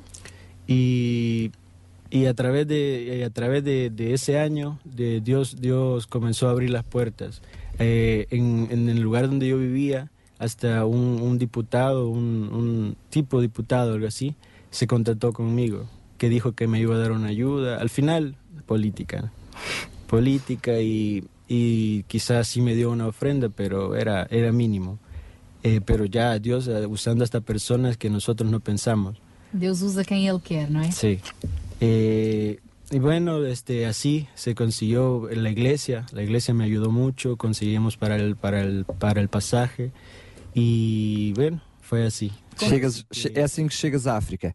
Vou introduzir a Alexandra na conversa, também perceber como é que tu chegas à África, mas antes disso, queria que tu, ao contar a tua experiência, analisando aquilo também que é a experiência do David, na realidade ele conta-nos que o que o leva a querer ser missionário, quando ele próprio testemunhou que mesmo em El Salvador há muito a fazer, já é um país com muita necessidade, mas ele sente no coração dele o ter que ir fazer para fora. Eu percebi, corrijo-me David se estiver errado, que o que o motivou não foi tantas necessidades, que muitas vezes nós pensamos, vamos para a África, quer ser missionário porque quer ir ajudar as pessoas, mas o que o leva a ser missionário é porque ele quer levar a mensagem. É a mensagem que está atrás desta geração. Porque ele pensa, bem, na realidade El Salvador é um país com muitas dificuldades, mas já conhece Deus, maioritariamente conhece a Deus. E portanto eu quero ir para um sítio onde possa ir falar de Deus. Este espírito, esta, esta noção de que devo-me deslocar ou, ou devo dar um ano da minha vida como deu David e como, como deste também tu, uh, o que é que leva um jovem, esta geração, a sentir esta necessidade de, de, de levar a mensagem àqueles que não a têm? Bem, antes de mais, boa tarde. Boa tarde a todos os ouvintes. Sim, uh, bom dia, Alexandra. Bom dia. Estou ainda com o fuso horário um bocadinho. Tá, jet lag, jet lag. Exato. Um, bem, é, como o David disse, realmente a realidade dele em relação ao Evangelho é muito diferente da nossa. Nós estamos numa Europa completamente fechada e que realmente é, é uma luta todos os dias e é uma, uma surpresa um, se nos chegamos ao pé de alguém e podemos evangelizar. Lá realmente, como eu pude verificar há umas semanas atrás, uh, é tudo muito mais aberto, é tudo muito mais... Uh, pronto, respira-se Cristo. Essa é a verdade. Essa é a verdade. Um, no entanto, há uma frase de, de uma... Ela foi diretora do Instituto Canción de Espanha, que ela disse quando foi à África, ela disse, ah, eu não sei se a África precisa de mim, mas eu preciso da África. E foi um bocado isso que me motivou também, que é nós estamos na nossa realidade de comodismo, na nossa realidade de fazer a nossa vidinha. Eu estava na universidade, portanto eu tinha acabado o Instituto Canción em dois mil e dez. Em Portugal, fizeste em Portugal. em Portugal. Exato, e as minhas práticas, como ele estava a dizer, é como se fosse um estágio, depois de seis meses ou um ano. Ele resolveu fazer uh, fora do seu país por as, pelas questões que ele já explicou, e eu fiz no meu país pela necessidade também que o Instituto Canción estava a precisar de um apoio a nível administrativo, a nível, pronto, dessas, uh, de poder dar, dar aulas às crianças, pronto. Nesse, o teu contexto. País que é o Portugal. Que é Portugal, exatamente. Depois foste fazer o teu curso de Psicologia. Exatamente, entrei na universidade em dois mil e dez, fiz o meu cursinho, mas sempre com aquela vontade de eu preciso de mais, eu preciso de enfrentar uma realidade que... Porque eu tinha o chamado, eu sentia que Deus me chamava um, a outras nações, mas eu também queria provar que poderia fazê-lo no meu país primeiro. Na minha universidade, por exemplo, poder fazer a diferença com as minhas colegas, poder fazer a diferença com os meus professores, uh, porque... Hipótese. Hipótese. Hipótese. Só de eu ter falado nesta viagem à África, uh, moveu aquela universidade, tanto que quando eu voltei eu fui convidada para, para conferências, uh, para contar o meu testemunho, uh, pronto, só para vocês terem uma noção. Portanto, sim, esse desejo ficou sempre no meu coração de, de ir à África. Como, como o Daniel estava a dizer, nós vemos as criancinhas a sofrer com necessidades, e esse foi a minha motivação, não é? Porque eu precisava de ver essa realidade, uh, para começar na realidade o meu chamado. Eu para, precisava para de um também início. Também tu veres a vida de uma forma diferente. Exatamente, exatamente. E, e pronto, então em dois mil e doze, dois anos depois de ter, de ter terminado o Instituto Canción, o diretor de, do Instituto Canción de África uh, começou, começou, mas, mas se quiseres ir, eu posso, eu posso te pôr na equipa. Se, se tu e assim, como se, como se, pronto, como se fosse Deus, que foi Deus na realidade. Olha, se quiseres ir, vê lá, porque eu vou, vai lá estar também o David. Lá, já estava, era um esquema. Vais conhecer, não é? Exato, até porque ia, ia um jovem da minha igreja, que era o João Serrano, que foi fazer com, Olha, foi como professor de bateria. Também já, já, também já cá esteve. Exatamente. E então foi um grande desafio. Eu estava no meu, em pleno segundo ano da universidade. O que é que eu faço? Porque eu estava com bolsa de estudo. Se eu abandono, ou seja, se eu ponho um intervalo por seis meses, posso, vou Qual perder a bolsa. Riscos de perder a bolsa, claro.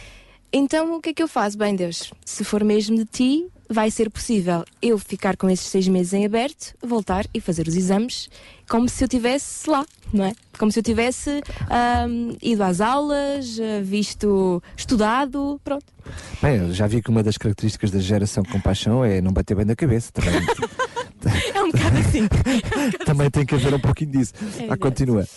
E pronto, e foi isso. As coisas proporcionaram-se de tal maneira que Deus encaixou as peças e eu fui para a África. Como é que, como é que nós, que estamos a falar de uma geração, e até agora estamos a falar de dois jovens, uh, vamos falar ainda o, com outros jovens e menos jovens durante o fórum de hoje, mas como é que uh, tens a noção clara de que uma coisa é aquilo que tu queres, aquilo que tu almejas, um, até um desejo secreto no interior de, de poder fazer uma coisa de, diferente, que é ir para outro país, ser missionário, enfim, um, e aquilo que é efetivamente o chamado de Deus. Como é que tu consegues perceber essas duas realidades? Bem, na realidade, para mim foi um, um pouco fácil, se é que se pode dizer assim, porque eu conheci Cristo quando tinha dezasseis anos. Portanto, eu estava em plena adolescência, dúvidas, decisões importantes que teria que fazer para o futuro, não é? Então, quando um, há esse privilégio de, de conhecer a Cristo na adolescência, um, há completamente uma transformação de prioridades. E a minha prioridade, eu nesse momento estava a fazer o secundário em técnica de contabilidade, e quando eu fui para a universidade eu escolhi psicologia, ou seja, nada a ver. Portanto, o foco para mim teria que ser o foco de Jesus, que eram as pessoas, servir as pessoas. Então, pronto, em, muito, um lasto, uma, uh, em muitas opções que eu tive para ir para a universidade, como serviço social, escolhi várias coisas, entrei em psicologia, portanto, mas sempre com o foco de para as pessoas, servir as pessoas. Portanto, foi esse o meu, o meu motor. Já ouvimos aqui então um pouco do testemunho do David e, e, e da Alexandra. Já agora, quais são as vossas idades? Eu tenho vinte e dois, vou, vou fazer vinte e três no final do ano. E eu cumpri vinte e quatro este mês. Muito bem, então parabéns. E temos, vamos agora também introduzir a Marta a Ornelas, também é uma jovem. Não lhe perguntamos quando é que fez anos, não, não precisa. Não, é, mas que, e que tem estado, portanto, a liderar também uma geração com paixão, nomeadamente em Portugal, os King Kids Portugal, que pertencem à JOCUM, jovens com uma missão, e a JOCUM que tem um, um lema muito interessante: conhecer a Deus e fazê-lo conhecido. Faz parte, uh, portanto, desta, desta missão uh, que tem uma, valores com uma compaixão por detrás. Marta, também como professora nas escolas, não é? O que é que afinal caracteriza esta geração com paixão, da qual tu fazes parte e que tu também tens ajudado a formar e a preparar? Olá, bom dia, um, Sara e todos os outros. Um, na verdade, o que caracteriza é um, um pouco aquilo que a Alexandra estava a dizer, é, o, é as pessoas, é sentir que nós podemos fazer alguma diferença. E na verdade é isso também que me move uh, na escola e, e também nos King's Kids. Um, é o valorizar os jovens e eles entenderem, neste caso eu trabalho mais com adolescentes e com jovens, no fundo é valorizar e eles entenderem o potencial que eles têm, porque eu, eu sinto muitas vezes, e senti isto quando era adolescente, um, que se calhar às vezes não era escutada pelos mais velhos. Eu tinha ideias, eu queria, eu queria no fundo, a minha, desde miúda a minha ideia era, era mudar o mundo, eu queria fazer, eu queria acontecer. Eu, eu, eu na escola, se um professor dissesse alguma coisa que eu achasse em, em termos de Deus ou alguma coisa, eu, eu insurgia-me, eu levantava-me, eu movia os colegas todos, mas não pode ser, nós temos... Portanto, isso, isso sempre me caracterizou. E sentia muitas vezes, quando chegava aos adultos, que eles, de alguma maneira, me paravam. Não me deixavam sonhar, desanimavam-me. Sentia muito... Lembro-me uh, de um dia em particular, de alguém que me disse assim, uh, alguém cristão até, que me disse assim: ah, mas isso és tu agora que pensas, porque tens dezasseis ou dezassete anos, mas quando tiveres a minha idade vais ver que a vida não é assim. E esta frase até me moveu a fazer mais. E, e, e agora tenho trinta e quatro, não há problema nenhum em dizer. E hum, olha, eu continuo a dedicar a minha vida, e agora com a minha família, com o meu marido e com a minha filha, a, a servir as outras pessoas. E continuo a querer mudar, sim, o mundo, o meu mundo, as pessoas que estão à minha volta. E então qual é a minha perspectiva quando estou em King's Kids e na escola? É que eles, os alunos, e neste caso e também no Ministério dos King's Kids, eles percebam o potencial que eles têm para mudar. Que idade é que têm uh, essas crianças que fazem, ou que intervalo de idades é que têm essas crianças que fazem parte dos King's Kids? Entre os dez e os vinte, a idade perfeita, para eles entenderem o chamado que, que têm e aquilo que eles podem fazer, a mudança que eles podem trazer. Já sabem, meninos, já há muito tempo que largaram a idade perfeita. Não, depois a partir dos vinte eles podem envolver-se, mas já como staff. Ou seja, já como aqueles que vão facilitar os adolescentes e os jovens a chegar a essa perspectiva, a encontrarem o seu caminho. E já numa, numa posição de liderança. Numa posição de liderança, exatamente. Então, quando os, os jovens e quando os adolescentes sentem que são valorizados e que são importantes e que a, a postura deles, a forma como eles vivem a vida, a forma como eles olham para as pessoas, a forma como eles dão a mão a alguém, pode fazer a diferença nessa pessoa, no sítio onde eles estão, na faculdade, na escola, no, no seu meio. Então nós temos uma geração aí que faz estou maravilhas. Confuso, estou confuso, assumo que estou confuso. Estamos a falar de uma geração com paixão, uma geração que uh, acabámos de escutar aqui nos vinte e poucos, não é? Entre o, o David e a Alexandra. Depois uh, a Marta fala-nos numa geração com trinta e mais qualquer coisa anos, e depois de uma outra geração também com dez anos de idade. Sim. Então, mas que raios está? Onde, onde é que está esta geração? São todos, todos são chamados a fazer a diferença.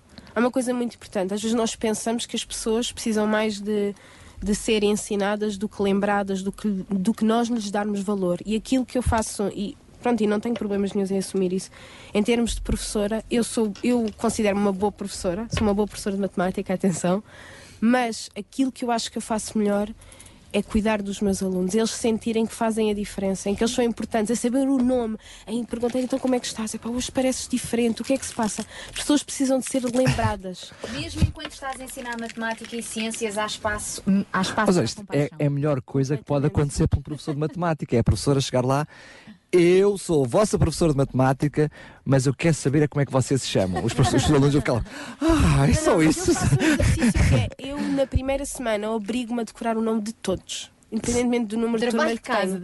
Eu quero saber o nome deles, eu quero que eles entendam que para mim é importante eles aprenderem a matemática, e aprendem e têm bons resultados, mas para mim é muito importante a pessoa que está por detrás da, do aluno, é isso? Exatamente. O, o, eles, eles sentirem que existe amor naquilo que eu faço e existe atenção a eles. Portanto, as pessoas, eles precisam de ser ensinados, sem dúvida, mas precisam mais de ser valorizados e lembrados.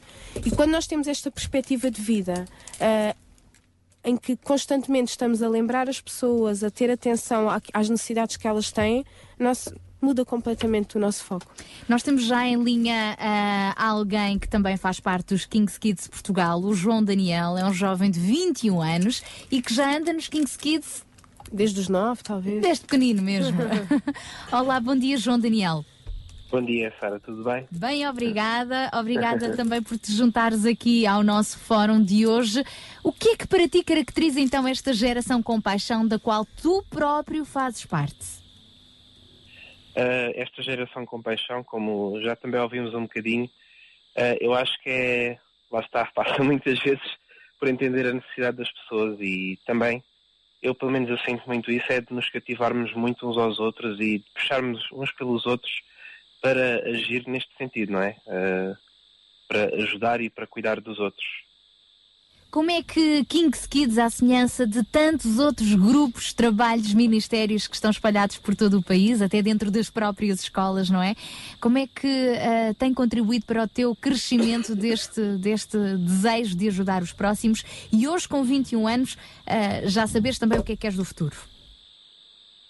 Uh, bom, eu já vou a King's Kids desde muito pequenino. Uh, eu acho que tem sido sempre uma constante. Cada vez que, que eu vou a King's Kids eu, eu aprendo alguma coisa nova e sinto-me cada vez mais motivado a, a continuar a ir, porque quem lá, quem lá está e quem, quem trabalha connosco faz um trabalho muito bom. Eu acho que tem, são pessoas que investem muito na nossa vida e têm-nos dado todas as ferramentas para nós podermos ser melhores, e eu acredito que isto é um, um grande potencial do grupo, é que consegue tirar o que há melhor de nós e e transformar isso. Depois nós conseguimos também canalizar o que recebemos para lá para fora, não é? Uh, em termos de missão, em, em também dedicarmos mais também ao serviço da nossa igreja e querer também procurar levar as ideias que, que nós aprendemos e aquela, aquela paixão de, de querer mostrar aos outros quem é Deus e servir os outros. Eu acho que isso é uma coisa que, que tem crescido cada vez mais em mim, uh, sem dúvida. João, eu gostava de saber como é que tu, para fora, fora do, do, do âmbito da família King's Kids e, e fora do, da, do âmbito da missão, como é que tu, no dia-a-dia, uh, na escola, no trabalho, com amigos, vizinhos, como é que tu levas esse espírito, essa geração com paixão, a todos aqueles que não a conhecem?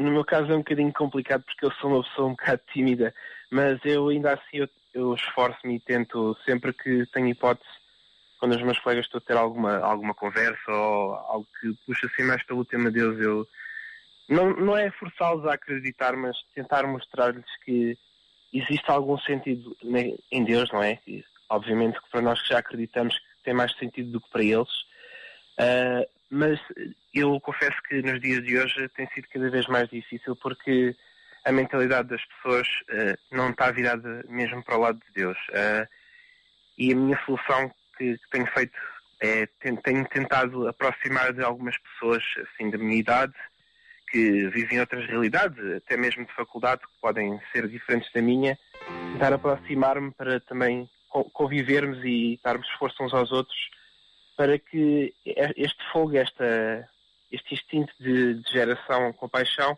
não possa desaparecer, não, é? Não possa ser ali abafada, como foi, como era algumas vezes, como a minha tia contou.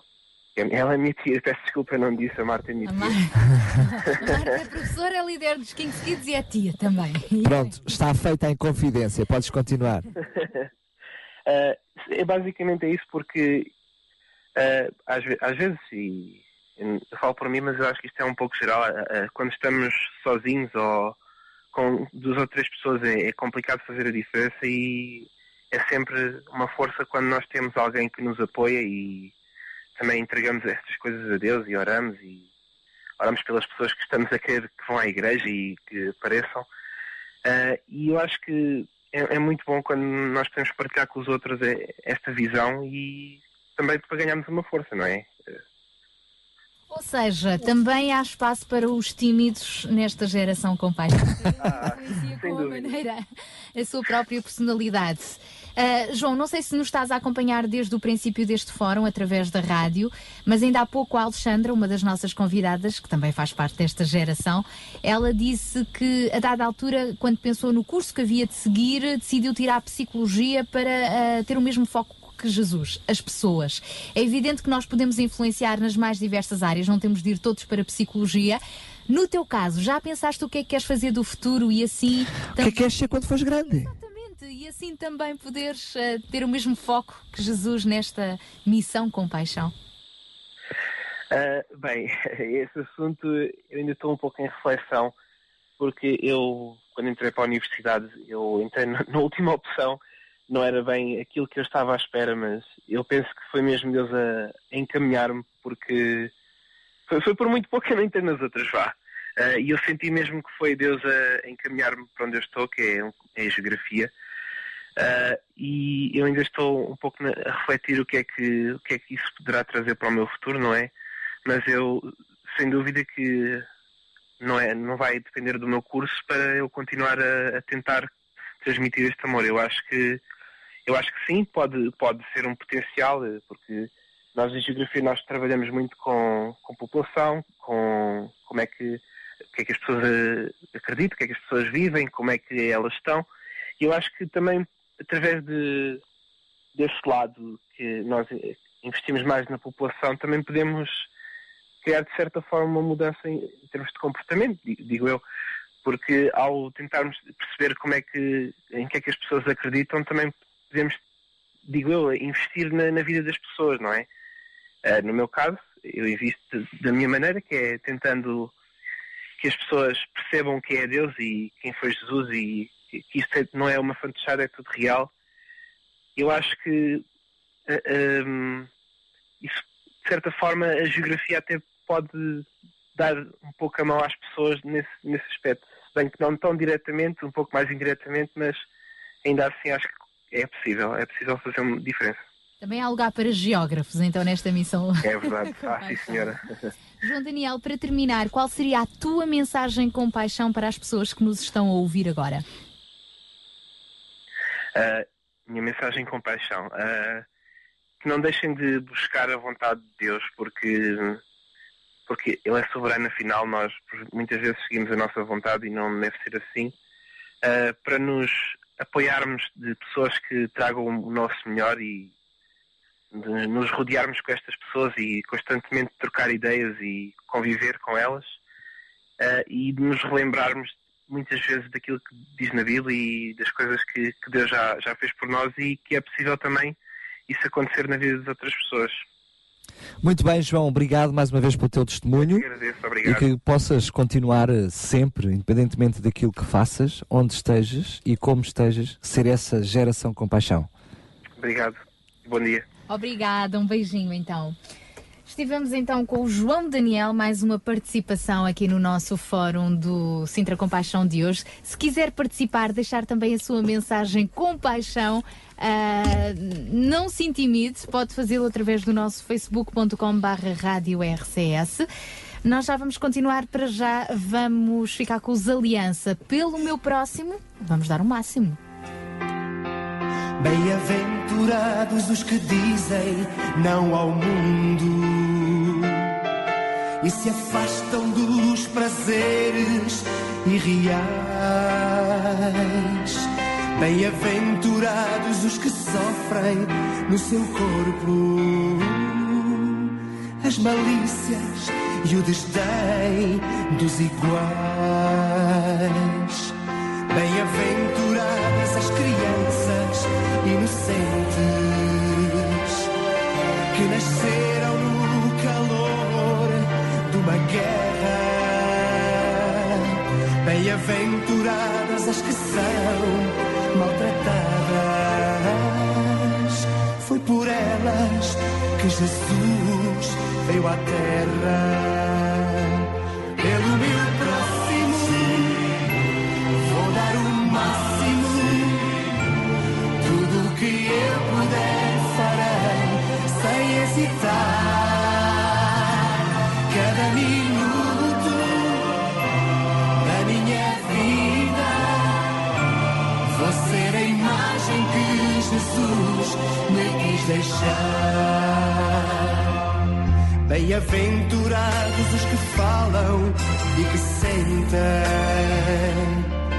o caminho, a verdade e a vida. Bem-aventurados os que esperam por Jesus, na certeza de uma terra prometida. Pelo meu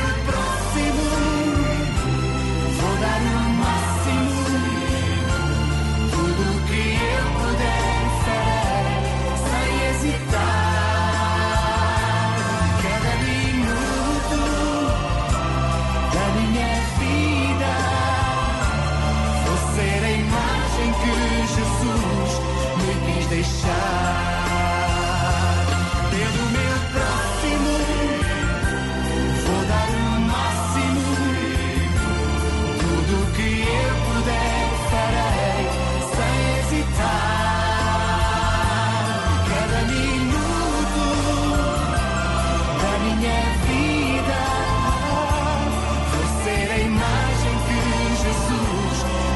Jesus me quis deixar.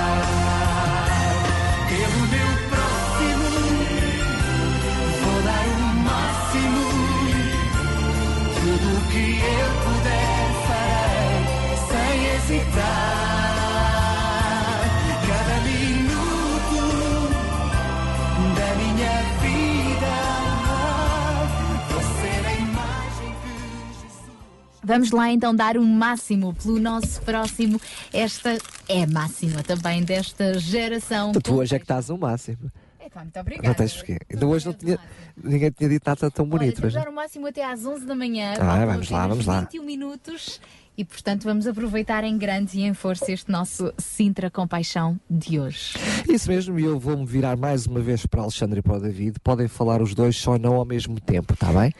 Que é, é, por um lado, percebemos que uh, o, o João Daniel, uh, ele quase que nasceu no projeto King Kids. O João que esteve há pouco à, à conversa. À, à conversa, agora mesmo. Portanto, ele está desde os dez anos, já tem vinte e um anos. Portanto, quase que nasceu dentro deste movimento de compaixão, mas quer um, quer um, quer o outro, vocês os dois uh, entram já peço desculpa, numa fase adiantada na igreja, e é depois disso que um, se tornam e que fazem parte deste Instituto Canción e se tornam esta geração compaixão.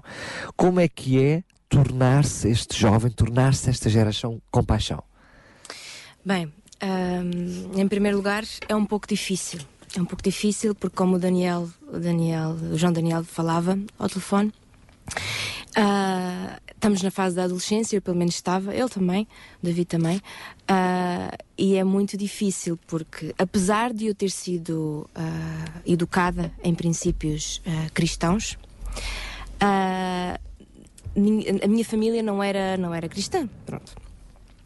Mas é muito difícil termos que, que, que fazer a diferença quando uh, os nossos colegas não o fazem. Os teus não. pares, o meio onde estás exatamente. envolvido, até puxam exatamente para o sentido contrário, não é? Muitas exatamente. vezes. Agora, o que pode diferenciar realmente é a tua atitude. É a tua atitude de uh, querer agradar a Deus. A tua atitude de deixares uh, a velha Alexandra, neste caso, e tratar de fazer as coisas diferente. Tratar de fazer as coisas um, focando-nos realmente no que é importante. Como é que o meio viu a nova Alexandra? Como é que os teus colegas, os teus pares, até mesmo a tua família, viram a nova Alexandra? Nós, quando não estávamos em linha, a Marta falava de algo que, que eu sofri um bocado. Nós estávamos em direto na antena, não é? Exato, não estávamos. Quando não estávamos. um, a Marta falou de uma coisa que, que, que eu sofri um bocado, que foi a, a rejeição, por, um lugar, por uma parte. Mas quando um, temos um apoio da nossa família, da nossa igreja, do nosso pastor, da, de pessoas da igreja que realmente podemos conversar, podemos abrir o nosso coração. Quando temos convicções. Exatamente. Uh, podemos realmente estar firmes e, e tratar de fazer a diferença. Um, apesar de ser difícil, uh, quando conseguimos fazer isso, conseguimos encontrar o nosso lugar. E as pessoas, os nossos colegas, os nossos professores, tudo, começam a respeitar-nos. E nós estamos muito a falar na, na Missão Com Paixão no, no contexto cristão, nomeadamente de igreja, da igreja para fora, para Exato. a comunidade. Mas, Marta, como professora dentro da escola, mesmo para com quem ainda não tem um grande conhecimento de Deus, os valores da compaixão estão lá a influenciar-nos. Claro, sim. É, uma, é, é um estilo de vida viver com paixão, não é, não é alguma coisa que eu carrego no botão e ok, agora estou na igreja, agora estou em King's Kids, ou agora estou em África e vou viver com paixão. Não é, um dia, é, é no dia a dia, é em pequenos gestos, é numa atenção a alguém, é num telefonema, é saber como estás. E na escola, é isso mesmo que eu estava a dizer há pouco, é que, é que cada um tem o seu valor, cada um tem o seu nome, a sua identidade. E o que os mais os adolescentes querem, por isso é tão, às vezes tão difícil ser cristão nas escolas, eles querem afirmar a sua identidade. E quando eles começam a dar esse passo, se, não fa- se a identidade deles não faz parte do grande grupo, é muito complicado. Mas isso é criar uma geração com paixão. Completamente. É completamente.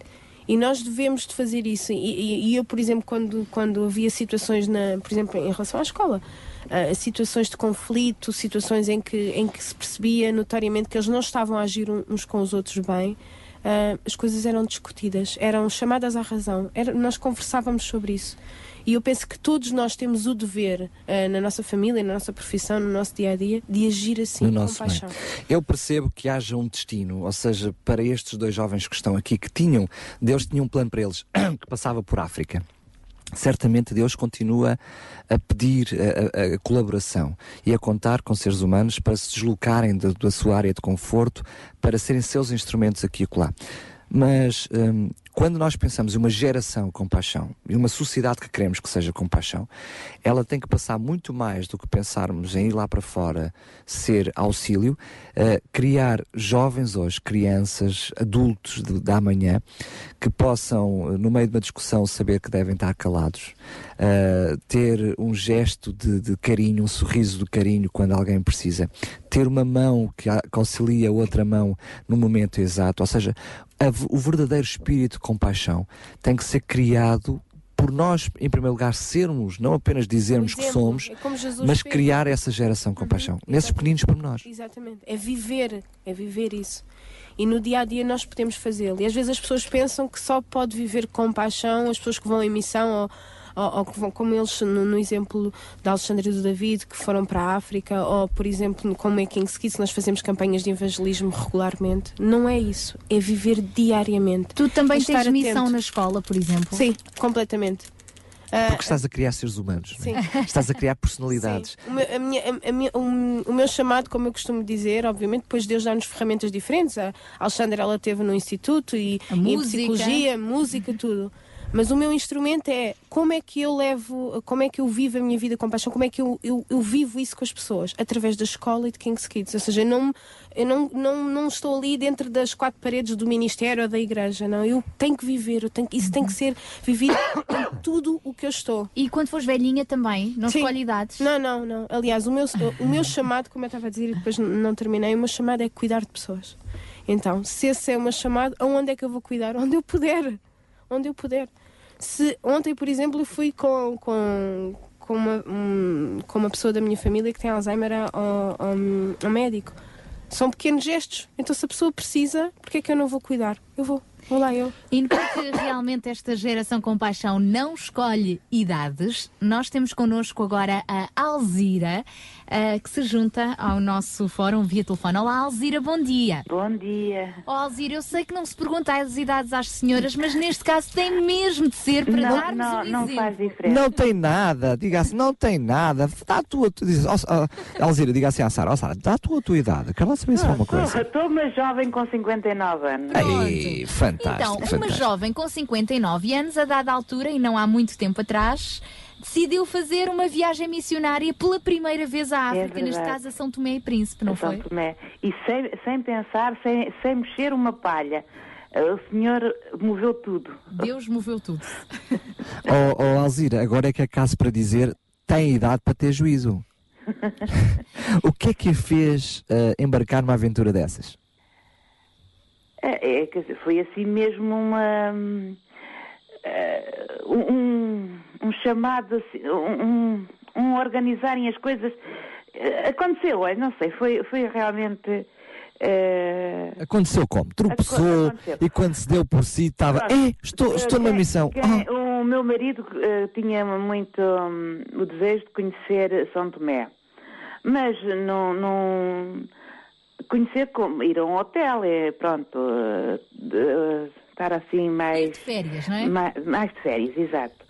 Entretanto, apareceu o pastor Salomão, falou com ele e ele ficou todo entusiasmado, organizou, fomos com ele uh, para a JOCUM de, de, de São Tomé. Para a JOCUM, que ricas férias, exato. Já estou a imaginar. Começar, hotel de cinco estrelas. cinco estrelas, com, com um, uma canequinha a tomar banho de água fria. Ah, maravilha, maravilha. Mas com uma missão por detrás. E, assim, fomos para... Portanto, na JOCUM tem lá um, uma escolinha de, de infantil e estivemos lá com as criancinhas a, a brincar com elas, a, a, a contar histórias e pronto, foi, foi muito interessante. E para si, Alzira, o que é que lhe disse a si, o, o que é que lhe transformou a sua vida ou não, um, esta, esta missão?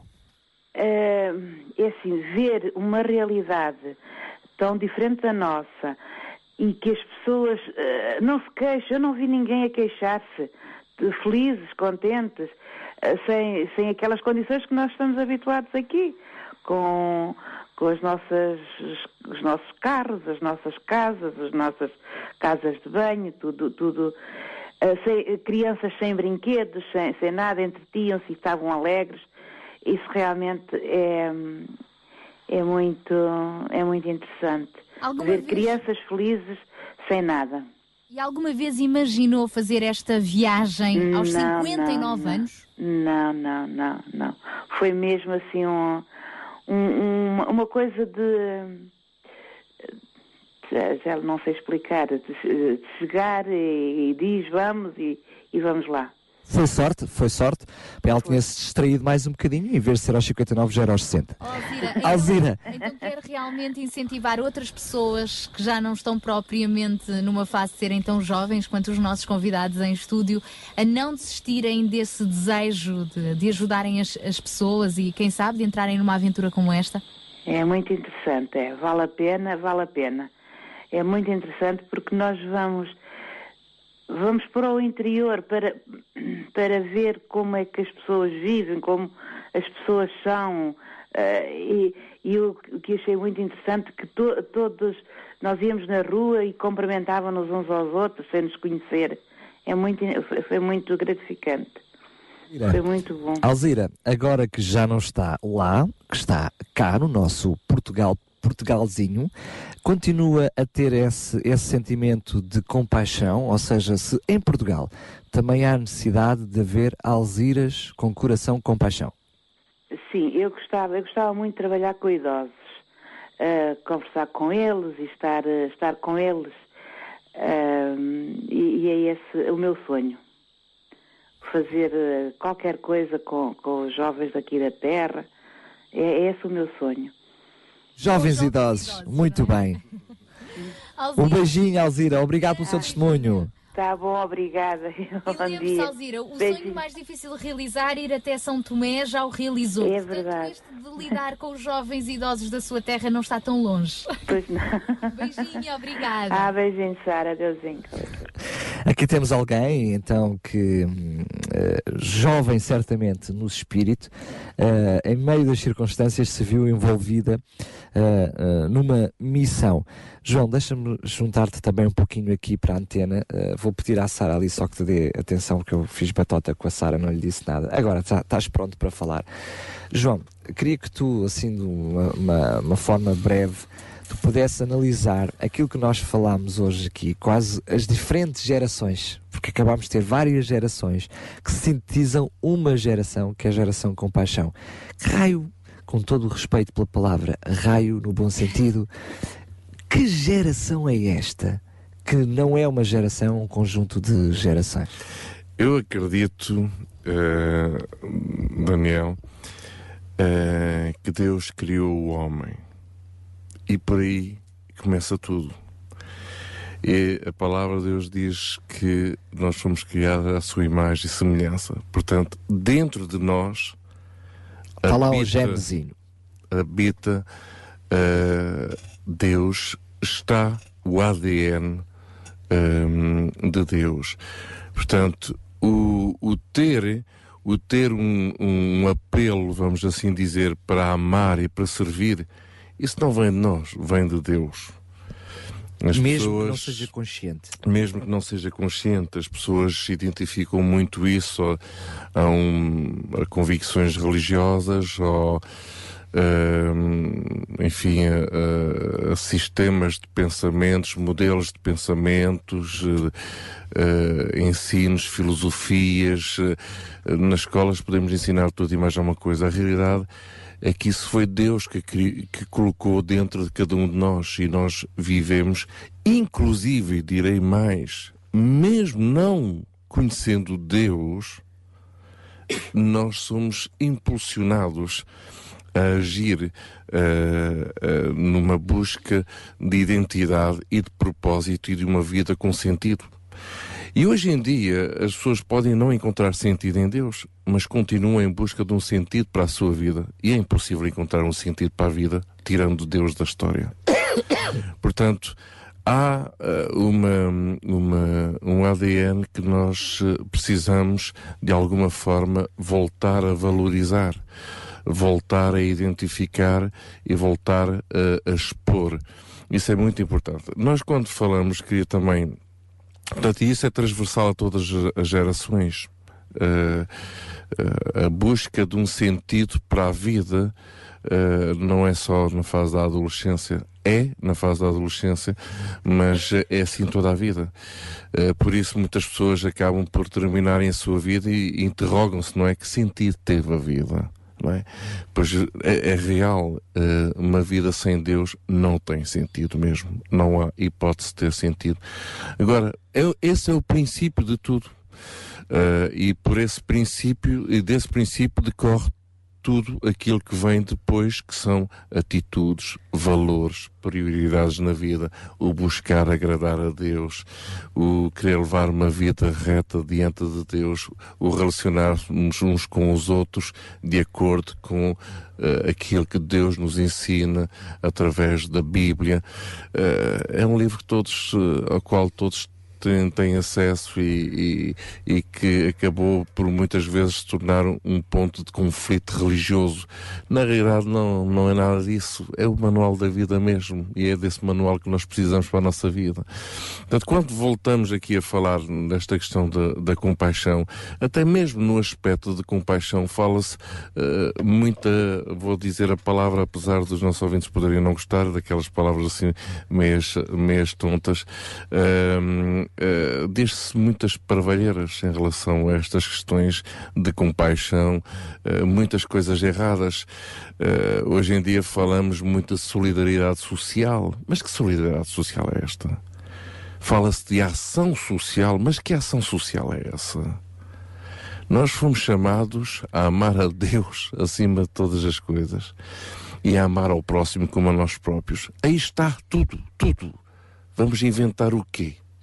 De uma forma uh, desinteressada, não é? Então, desinteressada. Em, em solidariedade, portanto, social e ação social, vamos falar em solidariedade em ação. Nem solidariedade em ação. Vamos falar daquilo que caracteriza o coração de Deus, a compaixão. E isso revela, Deus não revela o bom que nós somos, o Joãozinho simpático e solidário, ou o Danielzinho, ou o Danielzinho que, olha, ajudou a velhotinha ou o menininho lá em África. Não, não, não, não. Bom é Deus, como diz Jesus. Bom é Deus, ponto final. Não existe mais ninguém. Bom é Deus. Portanto, é essa compaixão que nos deve mover uh, à ação. Uh, obviamente que uh, fé sem obras é morta, não é? Portanto, de alguma forma, se nós temos a luz de Deus nas nossas vidas, ela deve ser vista. E não precisamos fazer muito esforço para ela ser vista. Basta sermos. Basta ser exatamente. Viverem com a coerência com aquilo que acreditamos. Exatamente. Não é? Estamos já a finalizar o nosso fórum de hoje. Uh, para terminar, nós vamos pedir então aos nossos convidados, à Marta Ornelas, dos King Kids Portugal, à Alexandra Fortunato e ao David, uh, também do Instituto Canción, uh, para nos deixarem a sua mensagem com paixão, partilharem a sua mensagem com paixão para as pessoas que nos estão a ouvir. Marta, podemos começar então por ti? Pegando um bocadinho aqui no que o João disse, vivam o sonho de Deus, vivam, vivam aquilo que Deus nos ensina a fazer, uh, viver em amor, com compaixão pelas pessoas, e, e, a, nossa, e a vossa vida, a nossa, vai mudar completamente a perspectiva, e, e, e é diferente a cada dia, porque o que nos move é, é Deus e é o seu amor. Muito bem. Obrigada, Marta. Alexandra? Um... Há uma música que tem falado muito ao meu coração nestes últimos meses. Uh, está em espanhol, mas eu vou traduzir. Não é, é do Titanic, pois não. Não, não é só passar. Não, não. Um, e é essa, que eu, que eu, é essa mensagem que eu vou deixar, que diz que estou buscando uma geração que não brinque com o santo e que não venda os meus tesouros, que me empreste os seus ouvidos e que se interesse no meu coração. Gente que cresça no secreto, que eu recompensarei em público. São palavras hum, de Deus dedicadas é isso mesmo. Àqueles a quem Deus procura, esta geração é isso mesmo. De verdadeiros oradores. Muito bem. David, ela já te tirou as palavras, porque ainda por cima disse em português a música que é, que é, hora, que é em espanhol. Não te peço que, que possas falar em português, mas que deixes uma mensagem para nós. Eh, bueno, este, bueno, estoy agradecido por darme el privilegio de estar acá. Y yo creo que todo lo que hemos hablado este día se resume en, en lo que dice Marcos doce, el versículo treinta y versículo treinta y uno, que dice que tenemos que amar a Dios con todas las eh, sobre todas las cosas, amarlo este eh, como, bueno, lo voy a leer, amarás al Señor tu Dios con todo tu corazón, con toda tu alma, con toda tu mente y con todas tus fuerzas. Yo creo que en eso se resume todo. Nosotros no tenemos que, también que solo interesarnos en nosotros mismos, sino ten, eh, tener la compasión para, para ayudar a los, a los demás. Muito bem. Eu penso que esta é uma mensagem universal, não é, João? É isso mesmo. Estamos a chegar mesmo, mesmo ao finalzinho do nosso Sintra Com Paixão de hoje. Aliás, já, já, já acabámos há já muito tempo. Já está mais que na hora. Vamos terminar com o apelo normal. Lembremos-nos que o Sintra Com Paixão está de volta na próxima sexta-feira, mas queremos que este sentimento, esta geração de compaixão, possa existir no meu, no seu coração, todos os dias. É isso mesmo. Lembramos também que hoje, uh, especificamente, deixámos uh, o apelo para um beliche que procuramos para servir uh, uma família carenciada. Portanto, se tem a resposta, se tem um beliche a mais lá em casa, não digo a mais, mas está na altura de remodelar ou está guardado. Arrumado, até pode ter a menos, mas se arranjaram um para nós, é tudo bem. bem. Exatamente, e nós encaminharemos.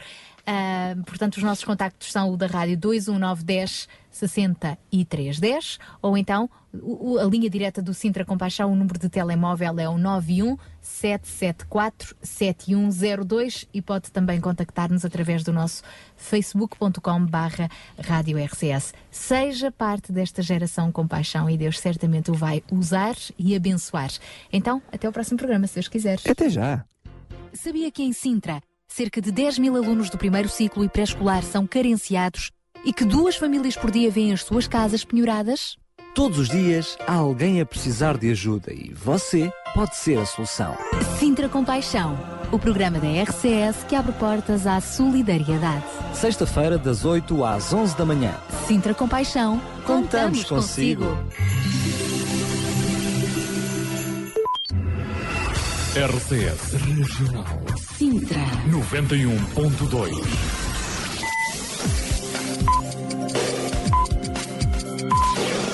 São onze horas. Bom dia. R C S